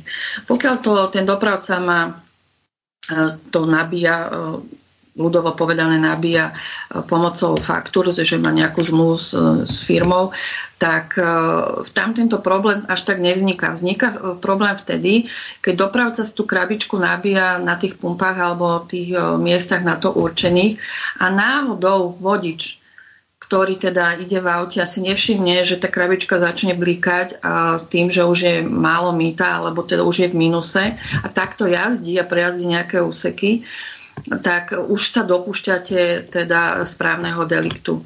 No a takéto prípady z praxe sú, že prevádzkovateľ vozidla, ktorý prešiel takto pár dní, vodič si to nevšimol, alebo proste si to nevšimol, jazdil vlastne s nenabitou tou krabičkou. Dlžná čiastka na tom mýte bola 200 eur, čo teda nie je suma, ktorá by ohrozila nejako buď teda diaľničnú spoločnosť, ktorá to vyberá, alebo štát všeobecne ako taký. No a Mirko, skúsi tipnúť, aká prišla pokuta. Ja som ti to tuším už prezradila. No prezrad to našim poslucháčom, Tých to bude najviac zaujímať. Tak pokuta za správny delikt, to je za to, že teda ste prešli tými úsekmi tej diaľnice, bola 10 500 eur. Neuveriteľné. No, je to neuveriteľné a preto ja tvrdím, že toto je fakt štátna ožera. Ale toto je potom aj likvidačné pre niektoré malé... To som chcela povedať, že pre malých a stredných podnikateľov, dopravcov je to likvidačné, kde 10 500 eur cash niekde teraz voľný a zaplatte s tým pokutu, akože je to likvidačné. Mám tam prípad, pani, ktorá mi posielala, ktorá prešiel vodič jej úsek 3-kilometrový a dlžná čiastka na tom mýte bola 40 € a pokuta za správny delikt prišla 1500 eur. Z 40 € na 1500 €. Áno, to nie je, že to zaplatíš 40 € plus ešte nejaké percento navyše, doplatíš si to mýto a potom ti ešte príde pokuta za správny delikt a tá je vo výške 1500 € za tých €40. Ja som veľmi rád, že vy ste to s pánom predsedom Národnej strany Tomášom Tarabom spolu s tebou ste to v tomto zákone nejakým spôsobom pripravili, ošetrili a pevne verím, že v prípade, ak tam ešte niečo treba dopracovať, tak... Áno. Príde do aj nejaký pozmeňujúci návrh. Keď napríklad v tomto zákone, že ti ešte skáčem do reči, v tomto zákone je ešte taký rozpor, že napríklad pri tej diaľničnej známke, pri tých osobných vozidlách máte časový rámec, uvedomíte si, že vojdete na diaľnicu, že nemáte tú diaľničnú známku, tak máte tam ten časový rámec, že do polnoci toho dňa, keď si tú diaľničnú známku dokúpite, tak nedostanete pokutu. Kdežto v zákone o výbere mýta títo prevádzkovateľia vozidiel na 3,5 tony túto možnosť nemajú. To znamená, že aj keď ten vodič vojde a uvedomí si, alebo sa mu to počas jazdy môže stať, hej, lebo máš tam nejaký obnos peňazí nabitý v tej krabičke a ty ideš a si to zle vypočítaš. To nie je úmysel, že to chceš spraviť úmyselne, alebo teraz neviem čo, lebo však ani nemáš ako ten štát nejak obísť, že si niečo ušetril a stane sa ti to počas jazdy, tak automaticky si sa dopustil toho správneho deliktu a dostaneš tú pokutu. Čiže tam nie je nič vôbec pri tom mýte, v tom zákone o výbere mýta nie je vôbec žiaden časový rámec, na to, aby si mal tú šancu, už dobre, stalo sa mi to, zistil som to počas tej jazdy, tak dobre viem, že do polnoci alebo do druhého dňa napríklad my navrhujeme pri týchto prevádzkovateľov nákladných vozidiel dať trošku dlhší ten časový rámec z toho dôvodu, že to nie je, že sa večer vrátite domov, ale tuto veziete nejaký tovar alebo údel, proste kým sa vrátite odtiaľ a proste to nejako spracovať, tak sme navrhli sme teda časový rámec do druhého dňa 24:00. Aby mal ten prevádzkovateľ vozidla nejakú šancu teda doplatiť. To korektné aj pre štát, aj toho prevádzkovateľa. Áno, myslím, že to je veľmi korektné. A ďalej tam je napríklad taký rozpor, že keď ten prevádzkovateľ vozidla vôjde na tú diaľnicu, lebo keď napríklad máte nákladnú dopravu alebo aj autobusovú, tak vy počas toho dňa môžete na tú diaľnicu vojsť viackrát, hej, že vôjde, ide, vyloží, naloží a proste sa v priebehu toho dňa presúva, tak momentálne je zákon nastavený tak, že za každý ten jeden krát, čo vstúpite na tú diaľnicu a dopustíte sa toho priestupku, máte zvlášť pokutu. Čiže keď tam vojdete 10 razy, tak vám to príde 10 krát, čo je podľa mňa už... To je absurdnosť. Takže vlastne ďalší bod z toho je, že navrhujeme, že by sa to rátalo ako jeden priestupok. Ako nejde tu o to, aby ten prevádzkovateľ, ktorý sa toho dopustí, toho deliktu, aby nezaplatil, že nič, ale predsa sú situácie v tom živote, pri nej sú rôzne, môže sa stať všeličo, fakt sa vám počas jazdy tá krabička môže vybiť, proste si to nevypočítal ten vodič správne, aj ten vodič má kopec iných vecí, nevšimne si to ani ten majiteľ tej firmy, že proste už by to trebalo nabiť. No a za to dostávať takéto postihy je fakt z môjho pohľadu štátna úžera. Hej, takéto sankcionovanie, ktoré doteraz platí v legislatíve, je aj podľa môjho názoru prehnané. Je to doslova, ako si ty povedala, Darinka, štátna úžera. Ja som veľmi rád, že ty ako naša tímlíderka pre oblasť dopravy si takéto niečo všimla a upozornila si teda nás v rámci predsedníctva, že ste s pánom predsedom Tomášom Tarabom, predsedom Národnej strany Život, predložili takúto prospešnú legislatívu, ktorá vôbec nie je nejakým spôsobom politické, v prospech podnikateľov oblasti dopravy. A ja som veľmi rád, že tieto dva zákony našli a nie len tieto, našli podporu na súčasnej schôdzi Národnej rady a prešli do ďalšieho čítania a som veľmi rád, teším sa, že ho podporila aj strana Sme rodina, ktorá vlastne riadi rezort dopravy, kde som v minulom ja pracoval a pozdravujem všetkých bývalých kolegov, možno aj ktorí sa na nás pozerajú a som veľmi rád, že práve dnes môžeme mať túto tému z oblasti dopravy v politických rozhovoroch na Slobodnom vysielači. Darinka, ďakujem ti veľmi pekne. Ešte by som chcela akože na porovnanie, aby si to ľudia uvedomili, aký je rozdiel medzi tým zákonom o diaľničnej známke, čo sa týka tých sankcií a zákone o výbere mýta. V podstate obidva tie subjekty, či už to je to osobné vozidlo, alebo teda tie vozidla na 3,5 tony sa dopúšťajú toho istého priestupku, hej, keď vstúpia na tú diaľnicu a nemajú teda buď tú diaľničnú známku alebo predplatené to mýto. A sankcie v prípade toho zákona o výbere mýta sú oproti tomu zákonu o diaľničnej známke o 250% vyššie v porovnaní tých maximálnych sadzieb.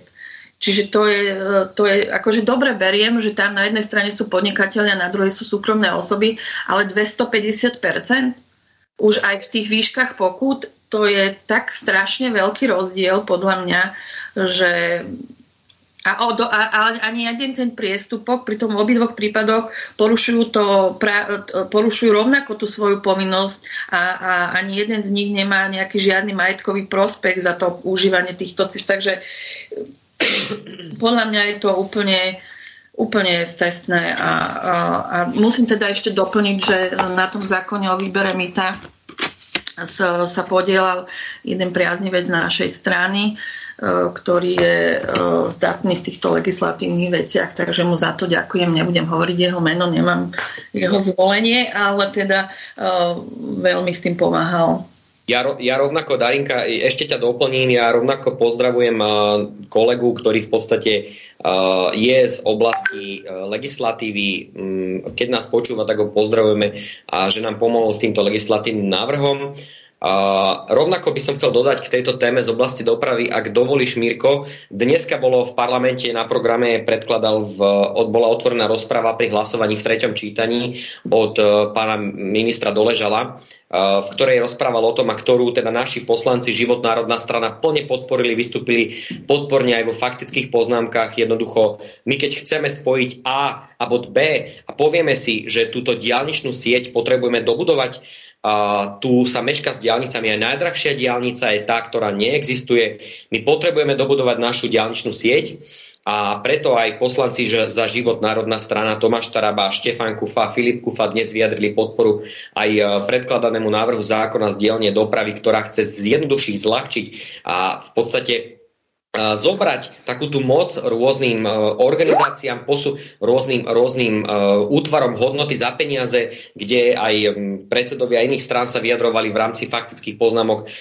Jednoducho prídu pri obchvate Prešova, to bolo jasné, že útvar hodnoty za peniaze, ako odznelo dneska v rozprave, povedal, že teda ten profil bude zúžený, ale nie, my potrebujeme štvorprúdový profil a keď o tom rozhodla vláda, napríklad aj v minulom volebnom období, že nie, tu na pôjde štvorprofil, 4 pruhy, my tu potrebujeme na Slovensku dobudovať cestnú sieť. Ja pozdravujem aj všetkých poslucháčov, ktorí mi vyjadrili podporu pri kandidatúre za primátora Senice, kedy moja nosná téma pri kandidatúre bola obchvat Senice a my musíme z tohto celého procesu vynechať do takej miery, nemôžu rozhodovať rôzne štúdie o uskutočniteľnosti o tom, kde má viesť aká cesta. Nie, my sa musíme držať toho verejného záujmu a niekedy musíme naozaj násrovo vo verejnom záujme jednoducho vyriešiť cestné spojenie tam, kde občania potrebujú toto cestné spojenie. Nemôžeme sa na to pozerať cez nejaké politické rôzne prízmy, alebo teda pozerať na nejaké lobbyingy u niektorých ministrov. A to, čo tu bolo doteraz, že nie, my tu potrebujeme, keď je vyjadrený verejný záujem, že občania napríklad v Senici už 30 rokov im tam mešká obchvata v Jablonici a to isté by som mohol menovať rôzne kúty Slovenska, len hovorím o tom o svojom rodisku, odkiaľ pochádzam. Ako hovoril aj minister dopravy dneska, ako hovorili poslanci za Život národná strana dneska vo faktických poznámkach, kedy vyjadrili tomuto návrhu podporu. My tu nemôžeme dávať váhy rôznym štúdiám uskutočniteľnosti. My potrebujeme dostávať čo najrýchlejšie diaľničnú sieť na Slovensku, tak aby občania najmä aj na strednom Slovensku, východnom Slovensku sa vedeli dostať na západ a rovnako aj my.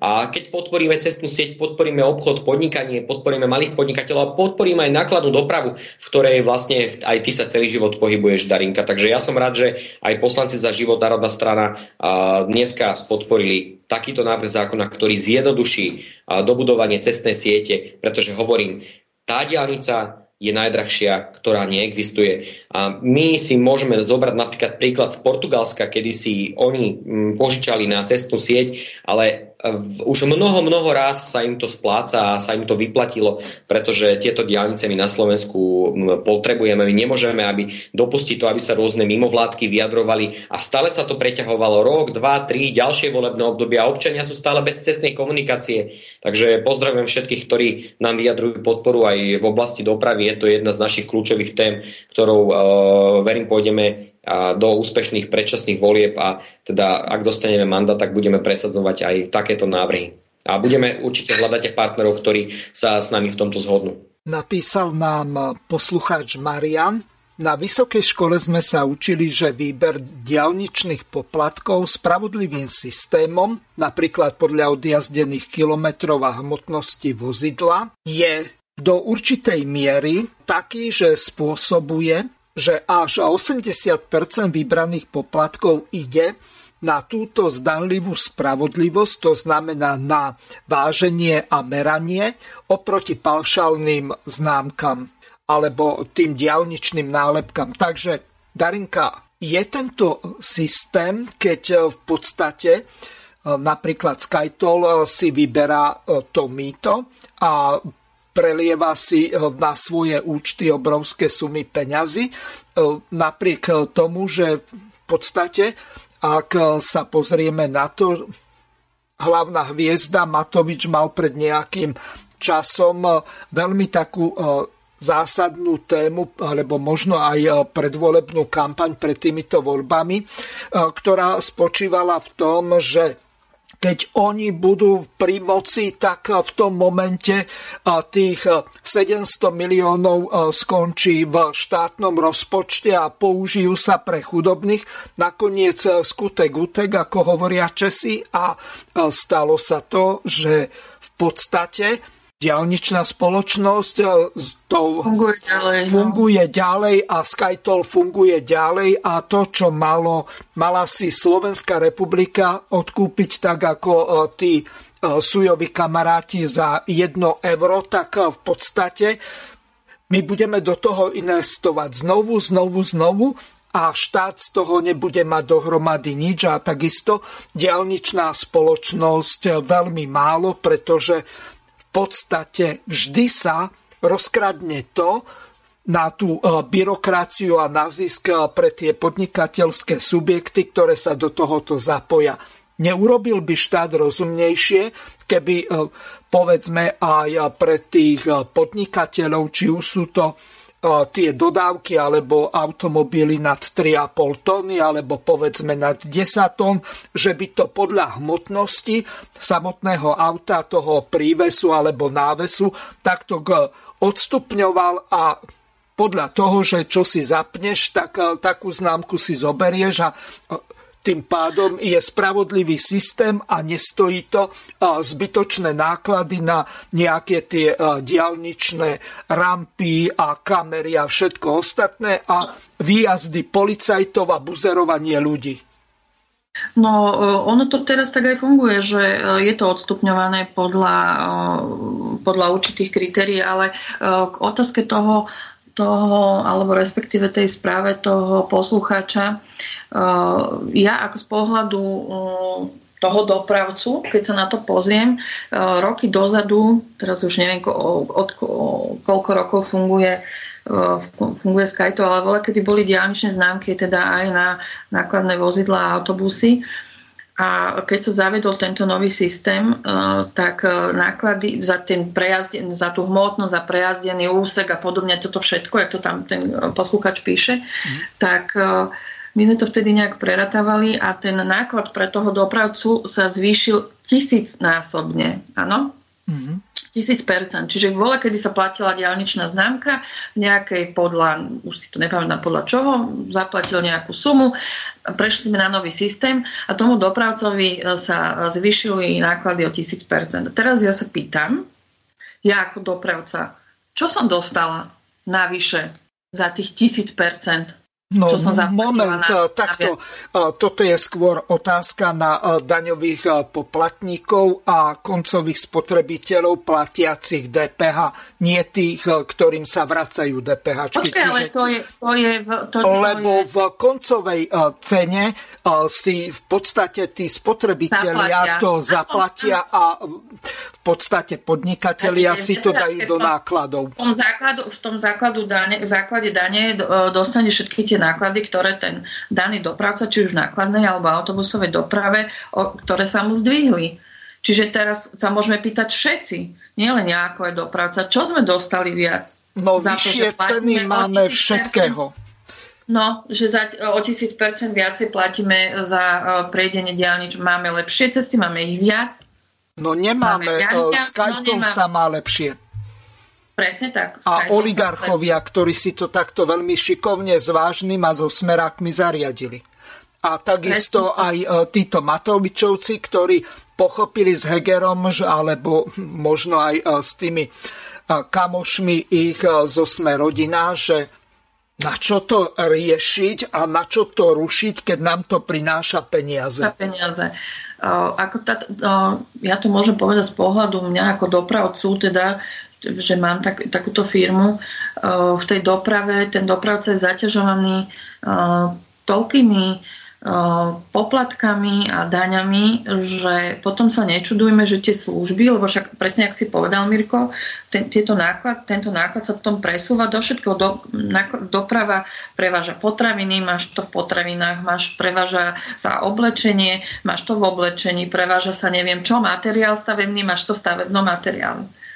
Čiže tam on okrem cestnej dane, poplatkov za mýto a rôznych iných daní platí toľko všelijakých daní, že už človek ani nevie, koľko ich je, ale platíš ich, ale nič náspäť nedostávame, hej? A ja ako dopravca som ešte za tie roky, podnikám 20 rokov v doprave, ja som ešte nezaznamenala, že by sme teda sa nejako... Evidentne, že by sme sa teraz všetci vytešovali, že sme sa niekam posunuli. My napríklad v doprave, teraz odbočím od tých poplatkov za mýto alebo tú diaľničnú známku. A teraz to riešim tiež s takým našim priaznicom, ktorý z oblasti práva, a chcem sa tomu venovať. To možno bude ďalšia téma. Neviem, či to stihneme do konca tohto volebného obdobia, lebo je to veľmi komplexná téma. Ale my ako dopravcovia... Nachystaj, Darika, do programu nášho volebného programu. Určite, ak sa to nestihne v tom volebnom období, ja pevne verím, že to zakomponuješ do nášho volebného programu Život na ceste. My sme tak obmedzovaní, že my ako dopravcovia nemôžeme zamestnať vodiča na dohodu o vykonaní práce. V každom jednom odbore to môžeš zamestnať, ale v doprave ho zamestnať nemôžeš. Si predstav, napríklad nastala taká, keď bola korona, teraz evidentne tržby klesli a vôbec objednávky klesli aj o 90%, a teraz si nemohol držať v stave XY zamestnancov, čiže sa, ako to normálne logickým sedliackým rozumom, keď si to povieme, tak mám o 90% menej objednávok, dokážem udržať jedného vodiča, a pokiaľ budem mať trošku viacej tých objednávok, no tak si nejakého brigádnika, hej, na dohodu o vykonaní práce. My to nemôžeme. Nás naháňa inšpektorát práce, a teraz sa podržte, čo je toto za sprostosť, čo vám oni povedia, tak vy ho nemôžete zamestnať na dohodu o vykonaní práce, ale máte ho zamestnať na pracovný pomer. A keď som sa pýtala, ale však tak dobre, bude u mňa robiť jeden deň. A on, tak ho jeden deň prihlásim a druhý a hneď ten deň aj odhlásim. Dávam vám vo zdravotnej poisťovni, v sociálnej a... Všade ho musíš prihlásiť a odhlásiť, a ja sa ich pýtam, hovorím, prosím vás pekne, akože ja si to dokážem sama prihlásiť aj odhlásiť, tieto úkony dokážem spraviť sama elektronicky, ale je drvia väčšina dopravcov, ktorým to robia účtovníčky, a ten jeden úkon, to prihlásenie na jednotu buď daňový, teda na zdravotnej poistenie alebo sociálnej, je 10 €, odhlásenie je ďalších 10 €. Čiže musíš ho prihlásiť do sociálky a do zdravotnej, to už máš 4 úkony, 40 €, ešte ten vodič nič neurobil, ešte nič neodviezol a ešte nič nezaurobil, ale už máš 40 € náklad. No, je to samozrejme taká buzerácia podnikateľov, buzerácia občanov, sťažuje to podmienky aj zamestnanca, sťažuje to podmienky aj zamestnať tomu podnikateľovi toho daného pracovníka v oblasti dopravy. Ja som rád, prosím, zachovaj si tento legislatívny návrh. Neviem, že či to stihneme aj predložiť v tomto volebnom období. V každom prípade budem veľmi rád, ak tieto zákonné normy, ktoré prešli do druhého čítania v parlamente tento týždeň, ak prejdú potom na ďalšej téma majovej schôdzi do praxe, budú schválené aj v druhom a v treťom čítaní a zjednodušia život občanom, podnikateľom v oblasti nákladnej dopravy, ale aj občanom Slovenskej republiky, aby tu nevznikali takéto doslova likvidačné pokuty pre podnikateľov, aj tak aj pre občanov. Keď napríklad stále chodí nejaká pokuta na nejaký iný trvalý pobyt toho daného človeka, ktorý vstúpil na diaľnicu, a vznikne tam, tak narastá táto pokuta, ktorá potom môže byť až likvidačná pre daného občana alebo pre v tejto oblasti vybere mýta aj pre danú firmu. Takže ja budem veľmi rád, keď tento zákon prejde, alebo tieto zákony prejdú na majovej schôdzi, a teda zjednodušia život občanom Slovenskej republiky, či už podnikateľom alebo fyzickým osobám, a Život národná strana bude môcť prispäť už aj teraz takto pozitívne, takúto pozitívnou zákonnou normou, ktorá v sebe nemá nejaké politikum, ale má v sebe snahu pomôcť našej krajine a nášmu národnému hospodárstvu, lebo na toto by sme sa mali sústrediť. Ja už budem veľmi rád, keď naozaj k tým predčasným voľbám príde, keď budú vo väčšom množstve, ako je teraz, v maximálnom možnej miere vykonávať exekutívne funkcie ľudia, ktorí tomu rozumejú. Napríklad aj ako si ty, Darinka, ktorá je z praxe, ktorá tomu rozumie, a budeme môcť konečne začať pracovať pre Slovensko a budovať hrdé, národné a sebavedomé Slovensko a starať sa o našu krajinu, ale efektívnym spôsobom, odborne a kompetentne. Česť výnimkám, ktoré sú aj také, ale je ich naozaj veľmi málo na týchto manažerských pozíciách. Veľmi málo. Presne tak, lebo napríklad komunita dopravcov, či už nákladných alebo autobusových, tento zákon o tom výbere mýta prijala veľmi pozitívne. Všetci sa tešia a dúfajú, že to teda prejde definitívne a že to začne platiť, pretože tie pokuty sú ozaj likvidačné. To nie je možné, aby za dlžnú čiastku 200 eur dostal niekto 10 500 eur pokutu za správny delikt. Akože čo okradol tento štát, alebo čo mu ukradol, akože doplatí tú dlžnú čiastku za to mýto a ešte napriek tomu musí dostať takú vysokú pokutu. A napríklad, čo sa týka tých diaľničných známok, ešte keď sa k ním vrátim, pre tie súkromné osoby, áno, alebo môžu tam byť aj podnikateľ, ale pre tie osobné vozidla, tak tam prichádzajú tie pokuty koľko razy spätne za 2 roky dozadu. A vy za tie 2 roky môžete pozabudnúť aj 5-krát, hej, že ste vošiel na tú diaľnicu. A keby prešiel tento zákon, ktorý teda predložil náš predseda Tomáš Taraba, tak už hneď pri prvom priestupku si zaplatíte tú ročnú diaľničnú známku a nemôže sa vám stať, že po 2 rokoch vám potom príde, ja neviem, 8 pokút, že ste behom roka 8-krát vošiel na tú diaľnicu a ste to pozabudol sa, hej. Takže toto by sa už nestalo a ľudia by už neplatili také veľké pokuty, lebo hneď pri prvej by už mal zaplatený ten dotyčný človek diaľničnú známku na 365 dní. Dobre. Darinka, teraz prejdeme ešte na tú vec s tými pozemkami. On sa ja moc nevyznám, to musí Juraj. Aha. Nech sa páči. Ďakujem pekne, Darinka, že si bola v dnešnej relácii. Pokiaľ máš iné povinnosti, pokojne môžeš sa odpojiť a ja by som sa venoval už potom témam, ktoré by určil ako moderátor Mirko Hazucha. Mm-hmm. Takže ďakujem v tejto chvíli veľmi pekne, Darinka. A ja ďakujem. Zdravím ešte poslucháčov a pekný večer. Ďakujeme. Rozlúčili sme sa práve s Darinou Mosnou, krajskou predsedničkou pre Bratislavský kraj, členkou predsedníctva Život národná strana a odborníčkou našej národnej strany pre oblasť dopravy. A ja ďakujem Mirovi Hazuchovi, že dnes dal priestor aj takýmto odborným témam, ktorými rezonoval parlament v tomto týždni. Ďakujem aj ja veľmi pekne Darinke Mosnej a teraz ideme na ďalšiu tému. Falšovanie výsledkov volieb. Opäť Peter Pellegrini mal na tlačovke vystúpenie, ale máme volajúceho poslucháča, tak mu dáme prednosť. Nech sa páči, ste vo vysielaní. No neviem, čo sa stalo. Nepodarilo sa ho pripojiť, asi to zlyhalo spojenie. Aha, volá znovu. No, nech sa páči, ste vo vysielaní, teraz asi je to v poriadku. Áno, zdravím poslucháči, Jozef, ja som chcel ešte dať otázku pani hostke. No, už je preč, ale možno Juraj bude vedieť Moravčík odpovedať. Takže... Skúsme, nech sa páči, som rád, že voláte, nech sa páči, počúvam vás. Keď budem vedieť, rád odpoviem. Že v akej doprave podniká pani hostka Mosná, alebo ako to bolo?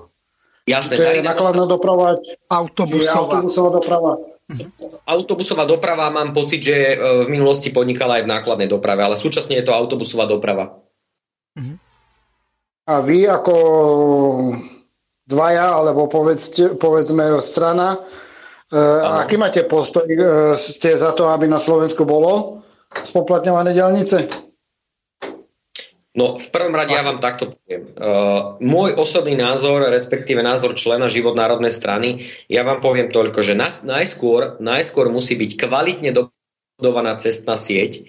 A to, o čom sa dneska bavil parlament, že teda my tu nemôžeme čakať 10-15 rokov na nejaké vyvlastnenia, nemôžeme tu čakať na nejaké vyjadrenia mimovládnych organizácií. My tu musíme dobudovať cestnú sieť a potom, keď bude kvalitná, keď budú kvalitné cesty, že pôjdete po ceste a nezničí vám nápravu nejaký výtlk, ktorý je neviem koľko opravovaný. A stačí sa pozrieť do niektorých azijských krajín, akým spôsobom tam sú opravované výtlky a podobne spravované cesty. Takže my tu musíme najprv urobiť zákonné prostredie, nastaviť legislatívne normy na to, aby tu bola táto cesta smieť rýchlo, kvalitne dobudovaná, efektívne spravovaná a potom sa môžeme baviť o ďalších nejakých cenách alebo niečo podobné. Takže presne viem asi, kam tú otázku mierite. Ja s vami ako občan určite súhlasím a štát by si mal pýtať peniaze za to, čo je kvalitné, pretože občan potrebuje dostať kvalitu.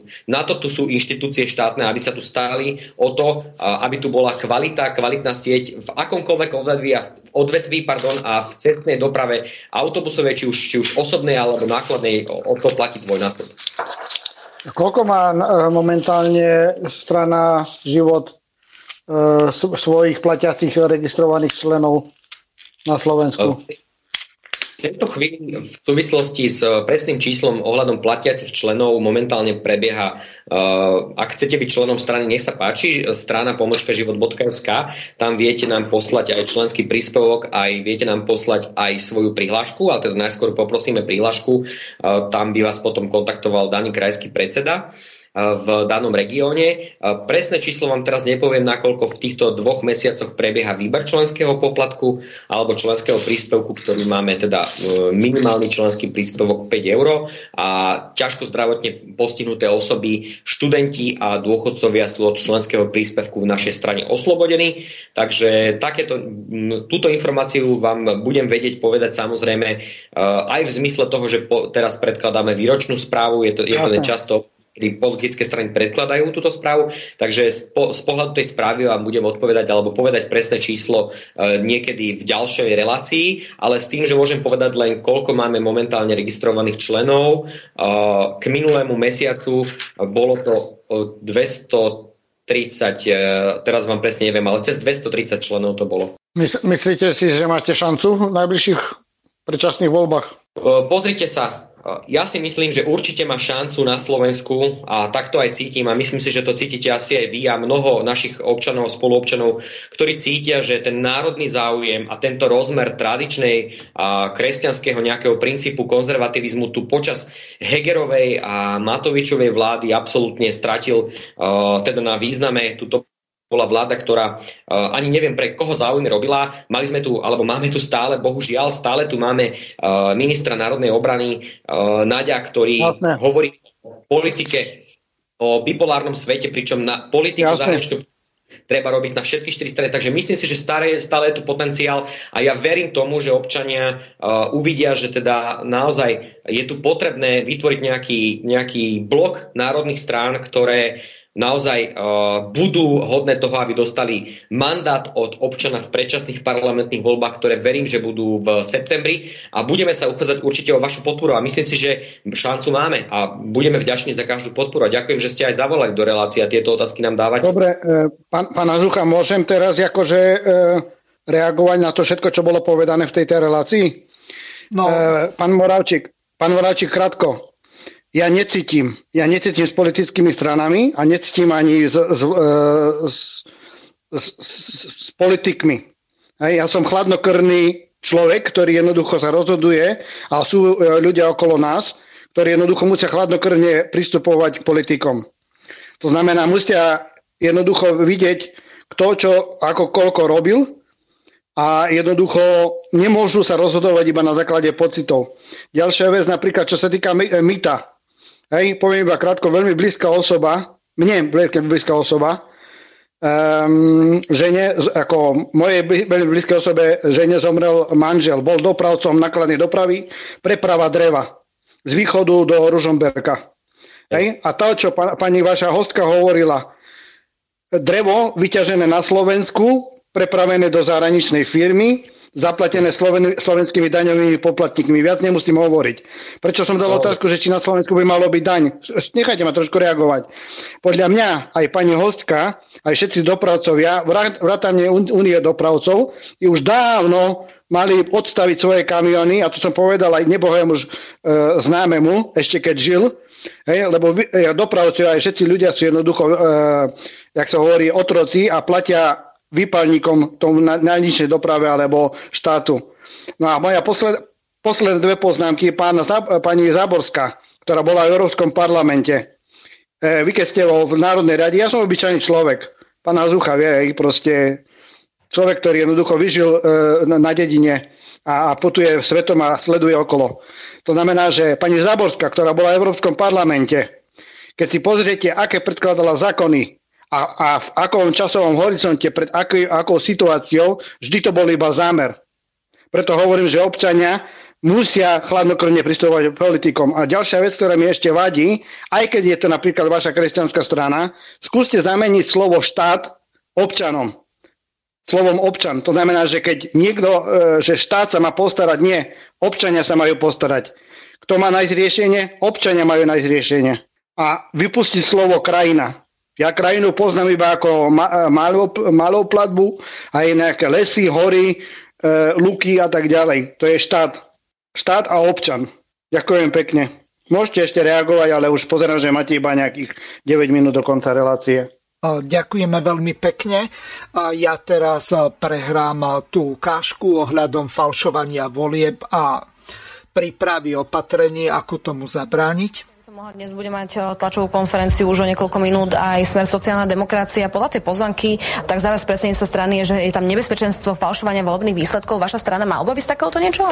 Pozrite, to tak zaznieva. Samozrejme, my sa chystáme a chceme oznámiť, že budeme robiť paralelné sčítavanie, tak ako sme toho boli zvykom niekedy v minulosti. Jednoducho z každej volebného okrsku budeme chcieť, aby nám po skončení a podpísaní zápisnice nahlásil náš zástupca čiastkový výsledok. Na okresnú kanceláriu, okresy sčítajú za okres, okresy pošlú na kraj, v kraji si spočítame a pošleme na centrálu, aby sme mali také paralelné sčítanie, či náhodou sa niekde po ceste tie výsledky nemôžu stratiť, alebo či niekde nedošla chybe nejakej inej. To je naša odpoveď na to, aby sme mali aj taký vlastný obraz o tom, aby sme vlastne takým spôsobom nejakým aj udržali, by som povedal, v takej pohotovosti a v pozore zástupcov v tých komisiách volebných, aby tam nikto pri tom ščítaní neurobil nejaké takéto veci. Čiže ale nemáte nejaký pocit, že bude cielené falšovanie volebných výsledkov? K tomuto upozorňovala aj polícia minulý týždeň, že to môže zaznievať v tom predvolebnom boji práve takéto niečo? Pozrite, šírilo sa také veci, veď sledujete siete, že niekto napísal, že traja prezidenti mali pomaly rovnaký výsledok, pani Čaputová, Macron a pán Pavel, kde už pod tým bolo, že ani sa neunúvali tie čísla zmeniť, tak si ich sfalšovali všetci na rovnaké číslo, hej. Boli samozrejme nejaké zverejnené reportáže o nejakých firmách zo zahraničia, ktoré sa podielali na nejakom ovplyvňovaní výsledku volieb, ale ja si myslím, že my na to budeme odpovedať paralelným ščítavaním. Kľudne sa pripojíme aj k iným stranám, ak budeme vedieť kapacity spojiť, aby sme si urobili paralelné ščítavanie a to potom porovnali s verejnými výsledkami na štatistickom úrade. Pozrite, štát by mal podľa mňa zverejniť dopredu, kto ten softvér dodáva, kto ho prevádzkuje, ako je zabezpečený, aby sa nešírili hoaxy, že konkrétna firma vlastní ten softvér a je pripravená upraviť tie percentá, tie čísla alebo tak. Malo by to záležať samotnému štátu a vláde, aby nedovolil spochybňovať voľby, ale my oznamujem, že vlastne budeme si robiť paralelné ščítavanie, tak ako sme to robili vždy predtým, keď ešte neboli k dispozícii každých 15 minút výsledky na stránke. Takže toľko Peter Pellegrini. Otázka na teba, Juraj. Čo pripravuje strana, Životnárodná strana ohľadom zabezpečenia regulérnosti volieb a s 200 členmi asi 6000 okrskových komisí neobsadíte? Plánujete sa s niekým spojiť? Cez TASR prebehla informácia, že už ste dohodnutí s Andrejom Dankom, tak môžeš našich poslucháčov v priebehu posledných 5 minút informovať, pokiaľ máš nejaké informácie bližšie, ktoré môžeš povedať. Jasné. Ďakujem veľmi pekne, že si túto otázku stanovil do dnešnej relácie, určite na mieste. a určite je potrebné informovať. Budem možno, že tlmočiť slova pána predsedu Život národná strana, ktoré už odzneli z jeho úst v pondelnejšej relácii Karty na stôl. A vrátim sa ešte k tomu zákonu o falšovaní, respektíve tej možnosti falšovania volebného výsledku.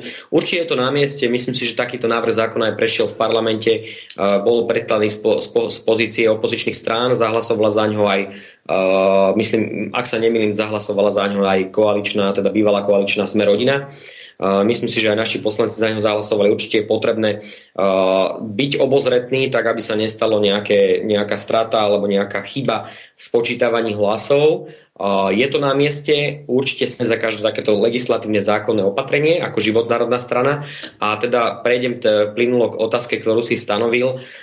Áno, rokovania intenzívne prebehli a prebiehajú medzi predsedom Národnej strany Život a predsedom Slovenskej národnej strany a poviem otvorene to, čo som hovoril aj v predošlých reláciách, alebo to možno, čo občania vidia, aj predošlý pán, čo volal, aj chladnokrvne vidia, tak ako on hovoril, chladnokrvne vidia na tých výsledkoch tejto vlády a toho nejakého agendy progresívneho liberalizmu, kedy sú tu nastolované témy, ktoré LGBTI plus a zmena výchovno-vzdelávacieho systému. My tu potrebujeme riešiť problémy Slovenska, sústrediť sa na tradičnú národnú politiku, ktorá bude budovať národný záujem. A áno, stále si myslím, že je tu priestor na to, aby tu vznikol nejaký blok národných strán, keďže vidíme, že si to spájajú rôzni, tak poviem, že v úvodzovkách demokrati, alias Budaj, spolupracovník EŠTB, ktorý teda sa nazýva demokratom. A poviem to asi tretíkrát v tejto relácii, všetci tí, ktoré majú plné ústa demokracie, tak asi majú najmenej spojené svoje myslenie s demokratickým správovaním krajiny a teda s dodržiavaním občianskych práv a slobod.